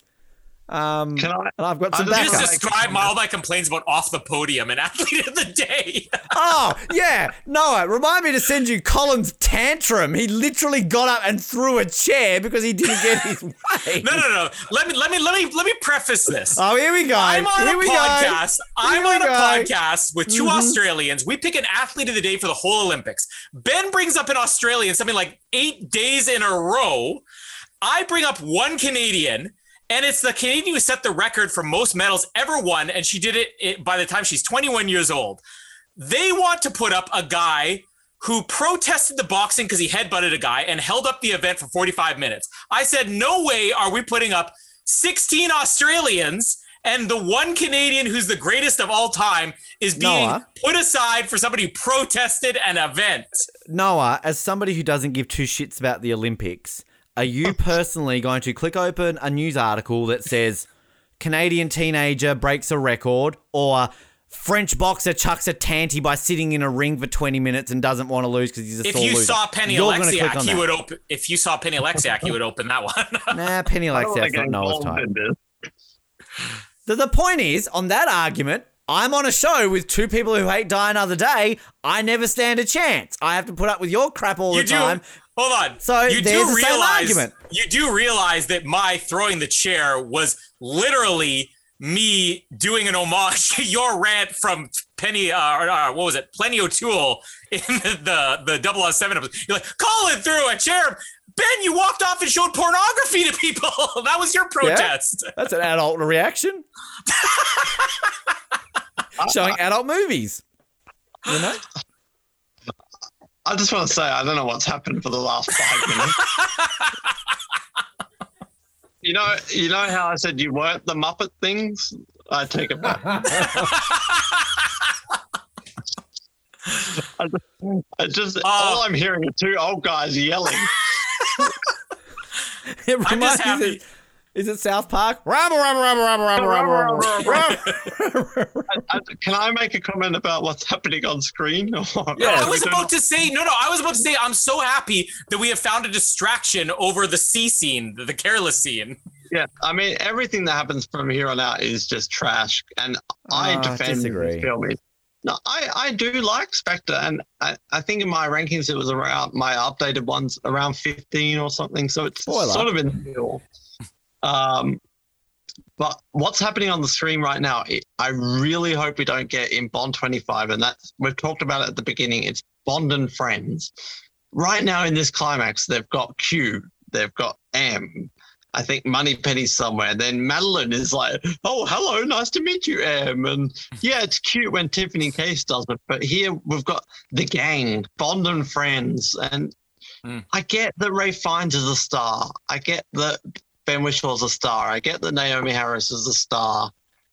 But just sign a, a seven-film contract that says you're going to be in you're going to come in, you're going to film five days worth of material. That's all you're going to do. And then you're going to be in seven films. You're going to get millions of dollars.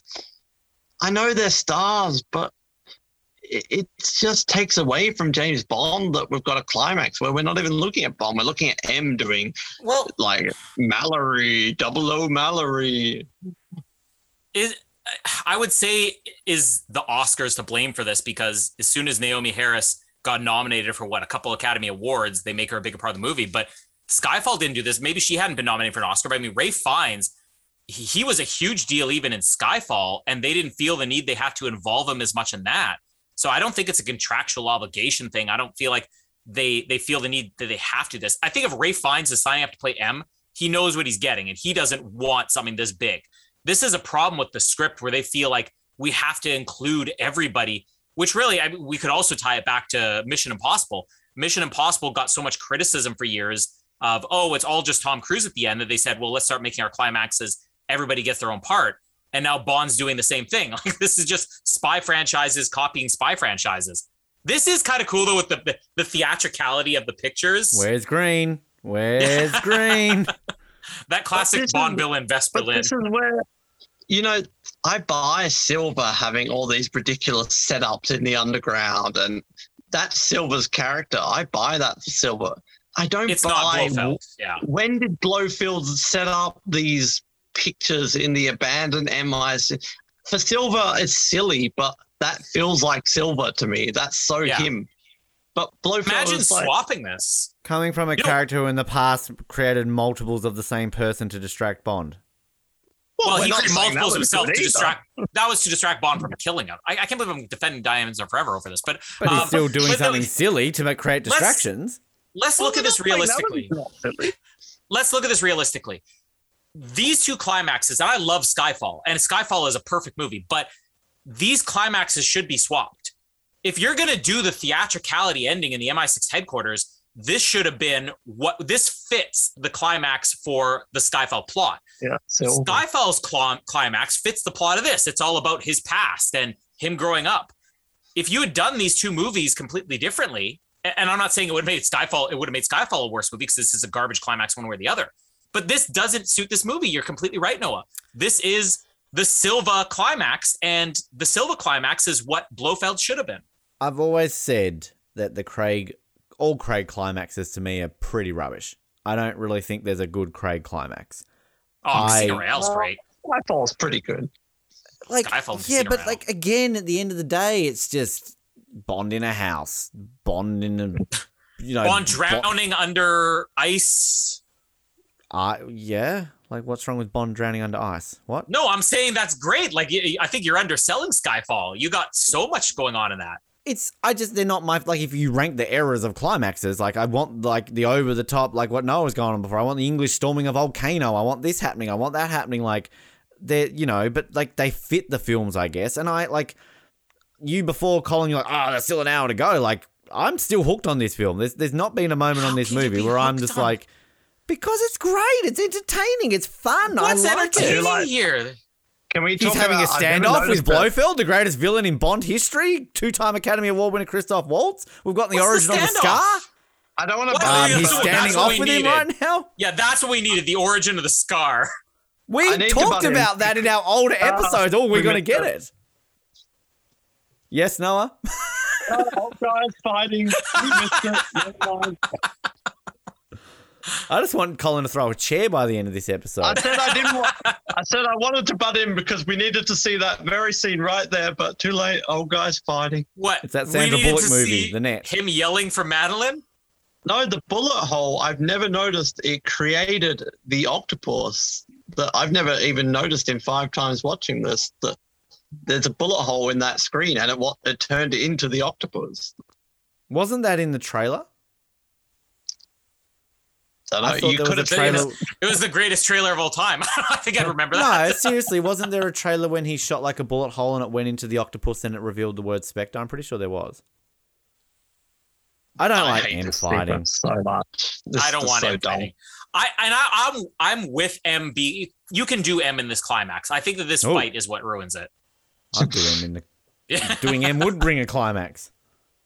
And like nobody cares about C dying. That's the problem. Yeah. He's not an important character.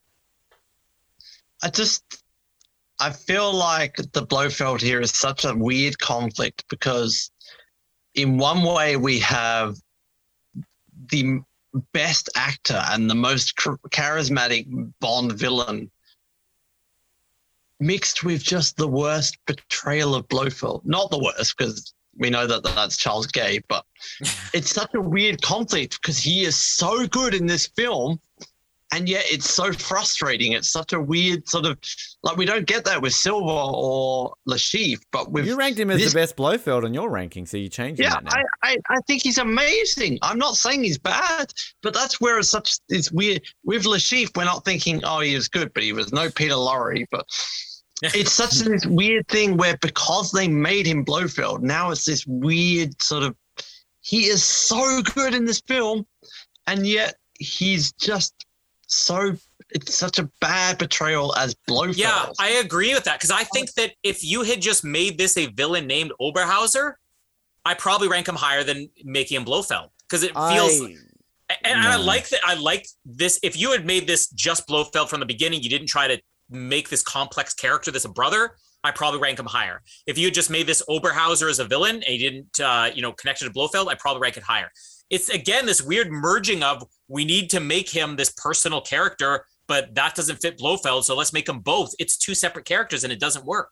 If you if you had a film called Spectre and he was Oberhauser and I no do. one was I'm. Blofeld, we would be shitting. We would be so angry to this day. We'd be like, I can't believe they didn't have Blofeld in. Like you would be losing it. And I think also- it's, I, I'm The agreeing with what Noah says because it's very confusing. That it, it, it it's great that we have Blofeld. He's great, but it also doesn't work. And I. I maybe I- I the think- movie's worse if he's not Blofeld, but maybe the portrayal is better. But the way I think you got to look at it too, and it goes back to that point where Noah was saying you got people who were born in this era growing up. Like, there are people who have probably grown up on these films. This to them are James Bond movies. They've never watched any of the other 24 films because they're like, oh, But I've heard their shit, ex- they're whatever. So, like, to them, if you watch this in isolation, didn't know anything else about Blofeld as a character in the books or the movies or anything, and this is just a movie villain in a movie called Spectre, he's still a great villain to me. Yeah, but at the same time, those people aren't going to care that he's Blofeld. You're you're making him Blofeld to satisfy those old fans, like you're saying. It's this weird we're trying to please everybody thing going on. Those people you could have called him Ober. That's what I'm saying. If you just called this character Oberhauser and it was sort of like a nod to Blofeld, the way that I'm not saying I would have even preferred that. I'm saying it's it's it's kind of unusual that it doesn't really work with being both at the same time. Same It- argument for Moneypenny though. Yeah, What? I'll agree with that. Like Moneypenny's not Moneypenny. Well, in the I think same she way is that Blofeld's not Moneypenny. Blofeld. I, I feel But like she is because you got the second the second movie. Here's the other thing about Blofeld is not only is the brother stuff so dumb and just kind of ruins the amazing performance, is the other thing is you're bringing back Blofeld and you've got some weird thing about surveillance. Or, yeah. Yeah, the plot Craig. Craig films were very down to earth of like the the gambling, which fits well with the Casino Royale Bork and whatever, and the personal stuff with M in Skyfall. But this is your chance. Okay, you've got Blofeld. Now you're bringing back the James Bond, Connery, Brosnan, world domination stuff. You've got a thing about cameras and Yeah, Yeah, that 'cause, like, dumb. oh, You know, Ooh, Blofeld and his camera that can spy on London. Oh, that's 'Cause not the Craig- Blofeld. the Craig movies have done a really good job with grounding these plots in reality, but but making it more modern. Like Casino Royale is simply about we're going to try to disrupt, you know, this terrorist network. Quantum of Solace is, you know, we're going to try to disrupt this terrorist network. Skyfall is the terrorist network's going to try to disrupt the government. And now you have this weird camera thing. like, what is the point of it? Uh, he's supposed to be the biggest bad guy of all, and they kind of do away with him in 20 minutes and just Mhm. like, and he has no again, he's threat. dumb here again. He, he's again looking really dumb because oh, I got this big master plan, but they, they take him out so easily in this movie each time. Can I ask a quick question just on the, the thing that I, I never understood? In For Your Eyes Only, when we've got Bald Man, not Blofeld, right? That's meant to be 12 years after uh, On Her Majesty's, right? Bond's at the grave. Why? Well, maybe is- not exactly 12 years. Well, there's obviously a period of time that has passed. Oh, they do show the year, don't they? Yeah, so because I think it does say 1969 on Tracy's grave.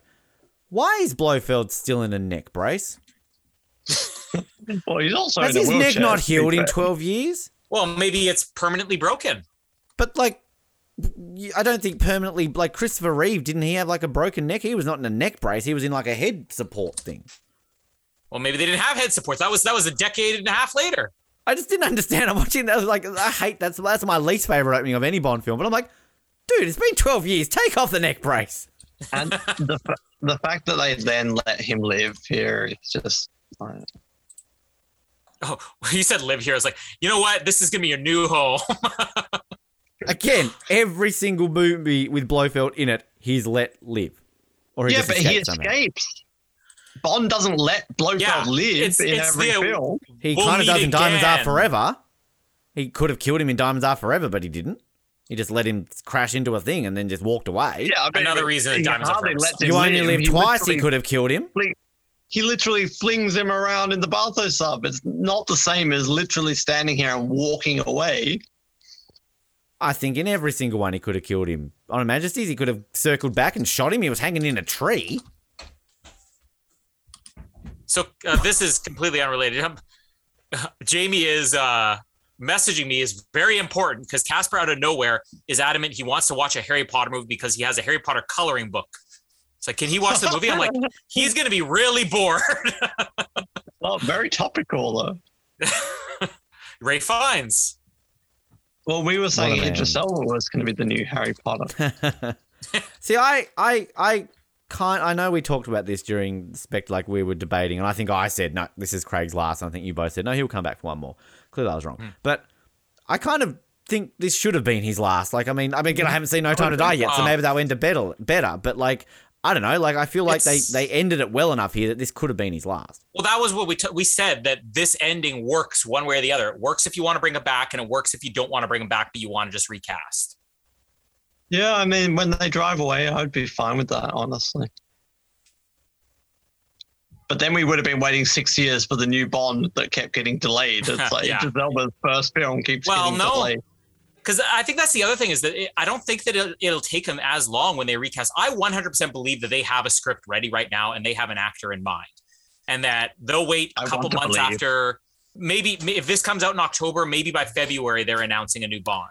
I still, I think you walked away when Nora and I were talking about this. I don't think we're going to get Bond 26 till like 2025 at the earliest. Here it is. No, Casper, Like you can't watch it. It's a coloring book, Casper. They, they don't make movies that. of this garbage. Casper, can oh, you Oh, go look. upstairs with this? It looks good. Look, we're watching we're watching James Bond right here. This is James Bond, but there's nothing on right now. It's a black screen. That's a James Bond movie. You like James Bond? James Bond. Yeah, James Like Bond. Casper. Okay, you go upstairs though. Okay.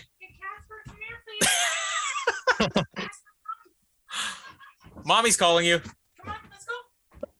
There's our cameo, and no breakfast yet. Come on. Wow. Ben, isolate that clip. Dick Colin to his wife moment. on my fridge. I thought you ate already. I did. That's fine. You, It's a joke, Jamie. you know it's exciting. Wow. You know it's an exciting climax when Casper coming on and saying James Bond is the most exciting thing that's Yes. happened in the last 20 minutes. I could get him to When say he Bond. came in, James we all Bond went, next time. oh, something's happening. Look, Ben, I don't hate this film. It's not in my bottom five, and it's way better than Quantum of Solace, but there's a lot of problems with it. I look, I, I, you know, I don't count these commentaries as a rewatch because you know Colin and I yell at each other for half of them, and you're not paying attention to it as if you're watching it by yourself. But like, even paying attention to this for sixty percent of it, I just again, I just enjoy it more and more every time I watch it. And I think I rank this. Um, where did I rank this in our rankings? I rank this at seventh. Um, what? I feel this is going to be higher. Oh no way! I'm out of I, I this said podcast. I, I have said multiple times to me this is Craig's best film. I have Casino Royale at fifth, so I'm going to be saying right now it's going to be higher than Casino Royale. no. No, no. Okay, I have Die Another Day at six, and I'm saying that this is going to be higher. Are you not excited that's that this might be higher than I'm Die Another excited. Day? It's better than Die Another Day. Um, no, I'm only excited if Die Another Day goes down. I don't care if something just swaps places and it stays at six. We need Uh, to go but down. having said that, I haven't watched Die Another Day in a couple of years, so maybe that gets better for me as well. Just quickly, I- Noah, before you wrap it up, because it's your job to do that. Remember, you're hosting. Um, the the rankings that I didn't didn't go over. Uh, the writings on the wall came in at 22nd out of 23. Uh, villains overall, Christoph Waltz came in at fourth. Oh, wow. Um, Bond girl rankings overall, Madeleine came in at 12th. Henchman overall, Hinx came in at 14th. Allies, d- do we have any on here? Uh, no. well, Ralph Fiennes. Well, that's in the separate list. Um, secondary Bond girls, uh, Sciarra comes in at 10th. Good ranking. Uh, Thanks, secondary, Noah. secondary villain, C comes in at 6th. Uh, secondary henchman, we didn't have one. MI6, we, well, I mean, I guess Ralph Fiennes at 5th. Uh, Naomie Harris at 8th. Uh, Rory Kinnear at 9th. Um, and Ben Whishaw at 14th. Um, All right, so and I- movie. I, I just have to ask a question of Noah here. Are you proud of the fact that Monica Bellucci is one of the three lowest ranking things in Spectre, thanks to your ranking? I'm in tenth. That's fair for her. She's Um, a single, well, she's barely above Q, and she's significantly above Writings on the Wall. But she's in the, bottom three Spectre things we've ranked. the movie Go throw a overall. Chair. I will throw a chair. I'll pick this up. break your- He's actually Don't break your treadmill now. Um, the movie came in at ninth overall, based on all of our rankings. Oh wow! Really? That's way That's too high. say- Noah had Where's it at eleventh in his original, and Colin, you had it at thirteenth. Uh, I think it's going down for both of us. Yeah, Not for but this is what I said at the start of the show: is when a new film comes out, people either love it or they hate it, and then it, you need to give it three or four years for it to sort of people's opinions to sort of level out. So I wouldn't have it at 11th, but I'm not going to have it at bottom either. I feel weird in a moment that, like, I know we kind of haven't done this for a couple episodes, but no more Andrew Dot Hedges. Oh, we don't even have another no more- commentary to advertise, do we? No more Andrew Scott. Well, I mean, the actor's Can, still alive I, can, I, now. can I ask while the credits are running? Because I've only been on four of these commentaries, I think four. I, is it normally just you two yelling at each other? Oh, No, Rush we- with Love last week was pretty good. you you get it. The anger is Noah. Yeah, you you bring the worst out of us. That was entertaining. we're just we're just flirting. It's just our way of flirting with Uh, the young kids. well, in the while the credits are rolling, because credits are quite long these days, are we doing the other three films? Oh, or I are we not going to do have to. commentaries? we will. I, I I don't I don't like. I, I again. I think the reason why we did these was because we we talked in Casino Royale '67 that this is a movie we should do a commentary on, and that kind of led us to doing the other That ones. would be fun. Um, I always said I will only ever watch Never Say Never Again if we either do a commentary or I'm captured by ISIS, and ISIS hasn't happened yet. Uh, uh, Is ISIS ISIS still a coming thing? back, though, Are days. they? Well, so was the Taliban. Yeah. But hello to our Afghanistan No, listeners. there's a new soon? thing called ISIS K, and they're coming back. We, I don't think we should be talking about these things because we are actually recording this on the 20th anniversary of September 11, the day of Yeah, recording. that's So true. that's true. Yeah, let's it's kind of poignant that I did watch Living Daylights today, isn't it? Um, but I like.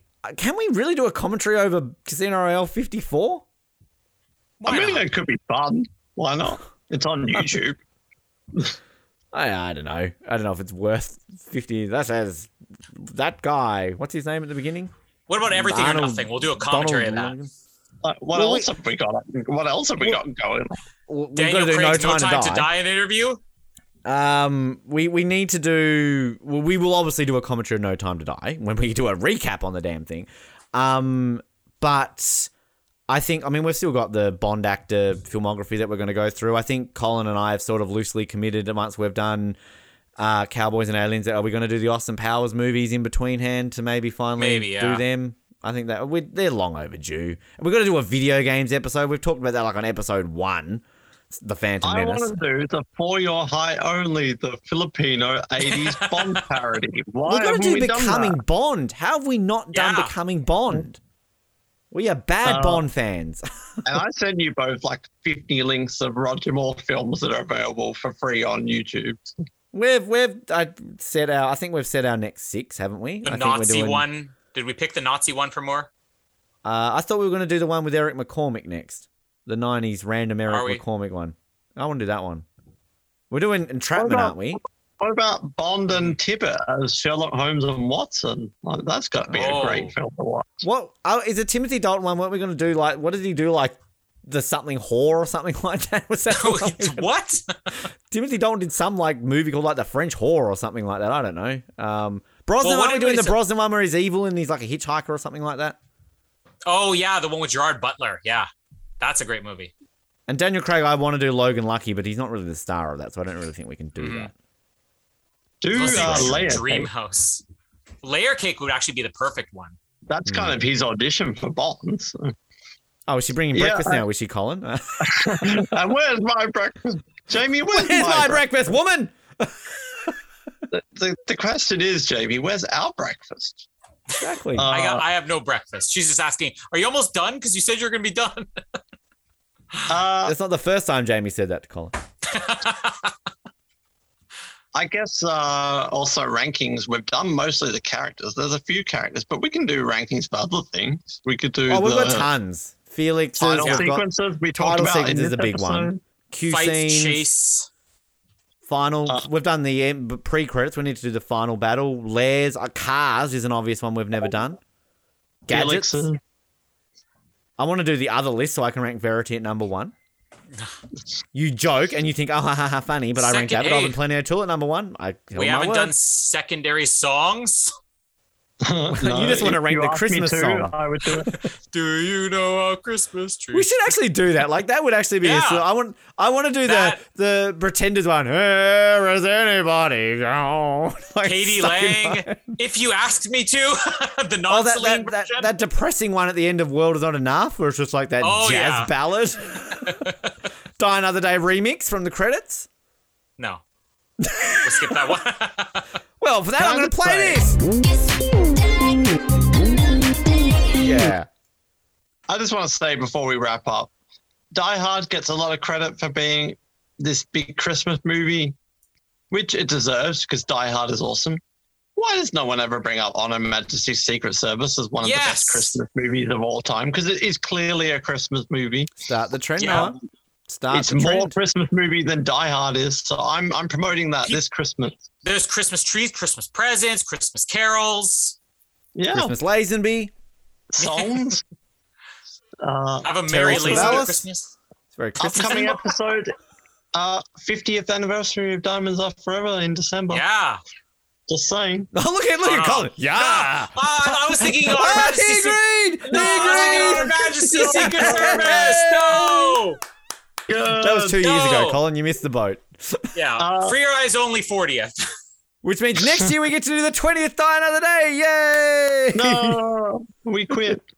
Uh, ben, any final quick words on Spectre? We've done about 8 million episodes on the Spectre. Look, I stand by everything I say. Spectre is a great film. I, I cannot fathom people saying this is the worst Bond movie.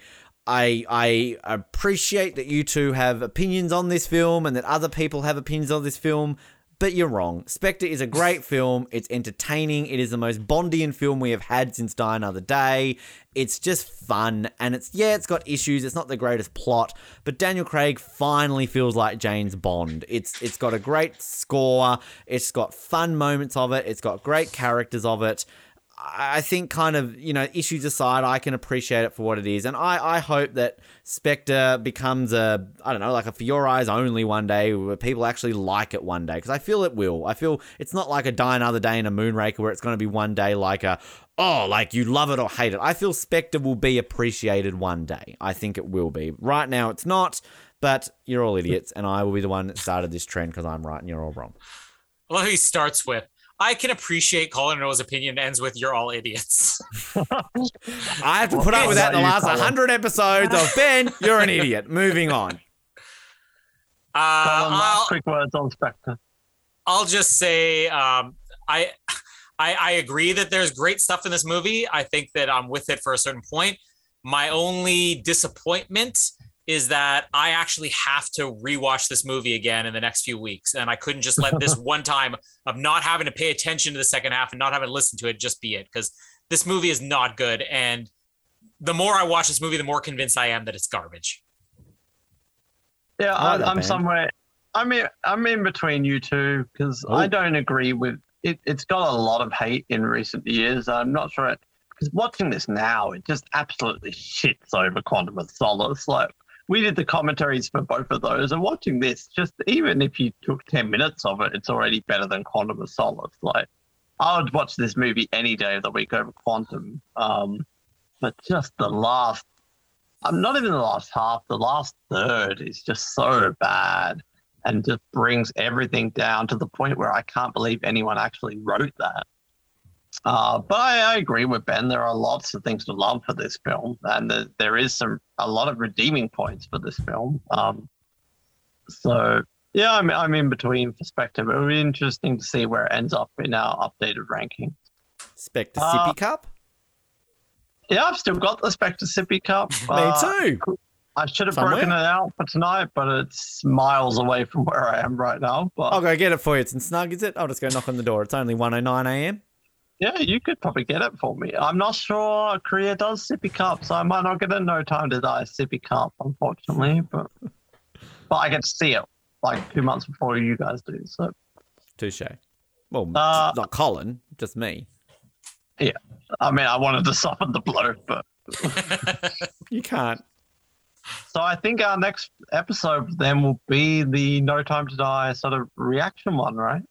Uh, we'll do a, a, a one final preview slash maybe ranking slash. We don't know what it will be. Something. It'll be something. and then you two get to do the spoiler free one because I don't get to see it for like another two months. Yeah, I mean, this is kind of really dating this uh, thing, but at the time of recording, I'm going to see it really soon. Like, Korea is the first place in the world outside of the premieres Rub that it is in. getting this film. So I'm going to be one of the first citizens to actually see No Time to Die, which is kind of exciting. And then on the flip side, Ben, do you want to tell us what's happening with you? Uh, I don't know. I'm just gonna see it eventually. When apparently, you know, like it's it's it's just frustrating on so many levels. I shouldn't even be in this country right now, but I am. Then I thought, okay, well, the positives of being here is that I get to see it before everyone else. But then all of a sudden, because the distributors in this country are like, oh, Australia's only Sydney and Melbourne, and because they're in lockdown, who gives a shit about the rest of the country, which is fine. So we're gonna delay it till November. I'm not bitter at all. So whatever. I don't get to see it till November. Literally on this one call, we've got someone who's going to see it first in the world, and we've got someone who's in the country that's going to see it last. And then there's Colin. So when do you get it, Colin? Uh, I think it's October 8th. So maybe is that a week after you? Yeah, maybe a week after. I Well, I'd, I'd like to think like North Korea doesn't get it till like February 2026 or something. I, I'd like to think that like Tajikistan don't get it until like you know January. I mean, read all of Well, Nicholas I'm going to books. research when Tajikistan get it. Argentina never used to get all the Bond movies until about six months later, according to Nicholas Suszczyk's books. So I'm I'm hoping that like you know it's still a bit delayed in these countries. I, I can't imagine like Moldova gets it at the same time. I don't know. like. Well, Shut up, I'm just bitter. getting it first. I would, I was, I legitimately could fly if they open up the, the travel bubble between Hobart and Auckland. I am so tempted to spend like five hundred dollars return to go to Auckland in September to watch it. Like I will if I can afford it because I do not want to wait till November to somehow avoid spoilers for six whole weeks with not seeing it. Dumb. just to put it just to put it kind of in calendar context, I'm getting it at the end of September. Ben's getting it almost mid November. It's Yeah. crazy. It's crazy. Bullshit. Uh, but I, I would say our next sort of couple of episodes then are going to be No Time to Die related. I'm sure. Maybe a Unless Lazenby dies. and then the recaps, and then we'll do the proper recap as well after. So lots of No Time to Die content coming. Uh, and we're done with the the commentaries. I've only been on four, but you two must be thrilled. I'm sure. Um, I've no been on all but one. all of Colin's them, been on all but one as already been a well. lot. Yeah, I've been through a lot. So none of us did them all. That's interesting. Yeah. Huh. I missed the first, Oh. and then I was on every single one since. And then Colin, you missed what? Moonraker. Yeah, I agree. Yeah.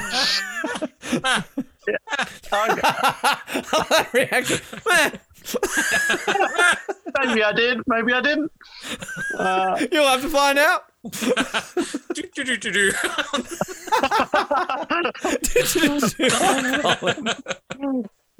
Colin's off taking a call, getting breakfast, learning about Harry Potter. Uh, in the meantime, make sure to subscribe. Uh, enjoy No Time to Die, which you've probably seen it by the time you're listening to this, or if you're in Australia, enjoy it soon. Uh, it was Doctor No. Uh, and yeah, exciting time for Bond fans, but I'll believe it when I see it because I'm still not believing at this point. Um, but yeah, good times to recap Spectre. Uh, my name is Noah, and hmm, rodents. and my name is Ben, and in reference to Colin, I guess we know what C stands for. Eh, and my name is Colin, and stay. He's everywhere. Everywhere. sitting at your desk is kissing your lover is eating supper with your family. Suppose we should call you C now. No, no. Max, please. No, I think I'll call you C. C. As you wish. If you've come for the car, I parked it at the bottom of the Tiber. Well, not to worry, 007. It was only a three million pound prototype. Now, you may feel a small Christ! prick. What if I shoot you by mistake? Only the first time. It's not your birthday, is it? No, sir. That was last week. Child Mickey Mouse. I believe I said bring it back in one piece, not bring back one piece.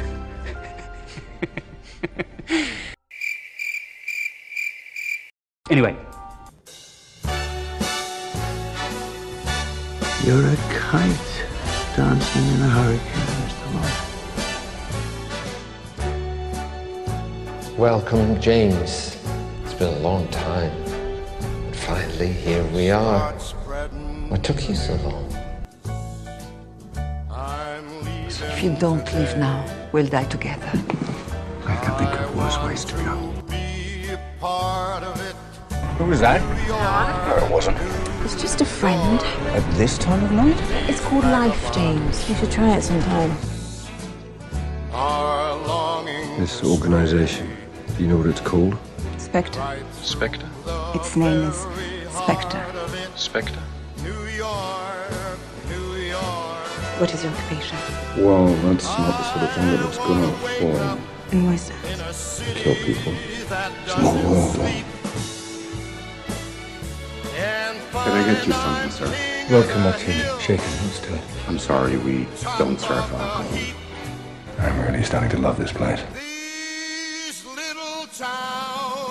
But then, isn't that what M stands for? Moron. And now we know what C stands for. Cocky little bastard. Here you are, sir. One prolific digestive enzyme shake. Do me a favor, will you? Throw that down the toilet. Cut out the middleman. I came here to kill you. And I thought you came here to die. Well, it's all a matter of perspective. Spectre. Spectre. Spectre. Spectre. Spectre. Spectre. It was all me, James. It's always been me, the author of all your pain. Nothing can be as painful as listening to you talk.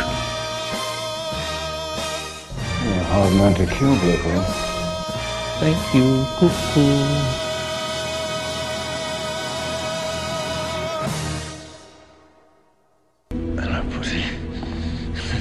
Most odd. That was wonderful! Bravo! I loved that! Oh, it was great! Well, it was pretty good. Well, it wasn't bad. Well, there were parts of it that weren't very good, It though. could have been a lot better. I didn't really like it. It was pretty terrible. It was bad. It was awful. It was terrible. Get him away! Hey, boo! Boo!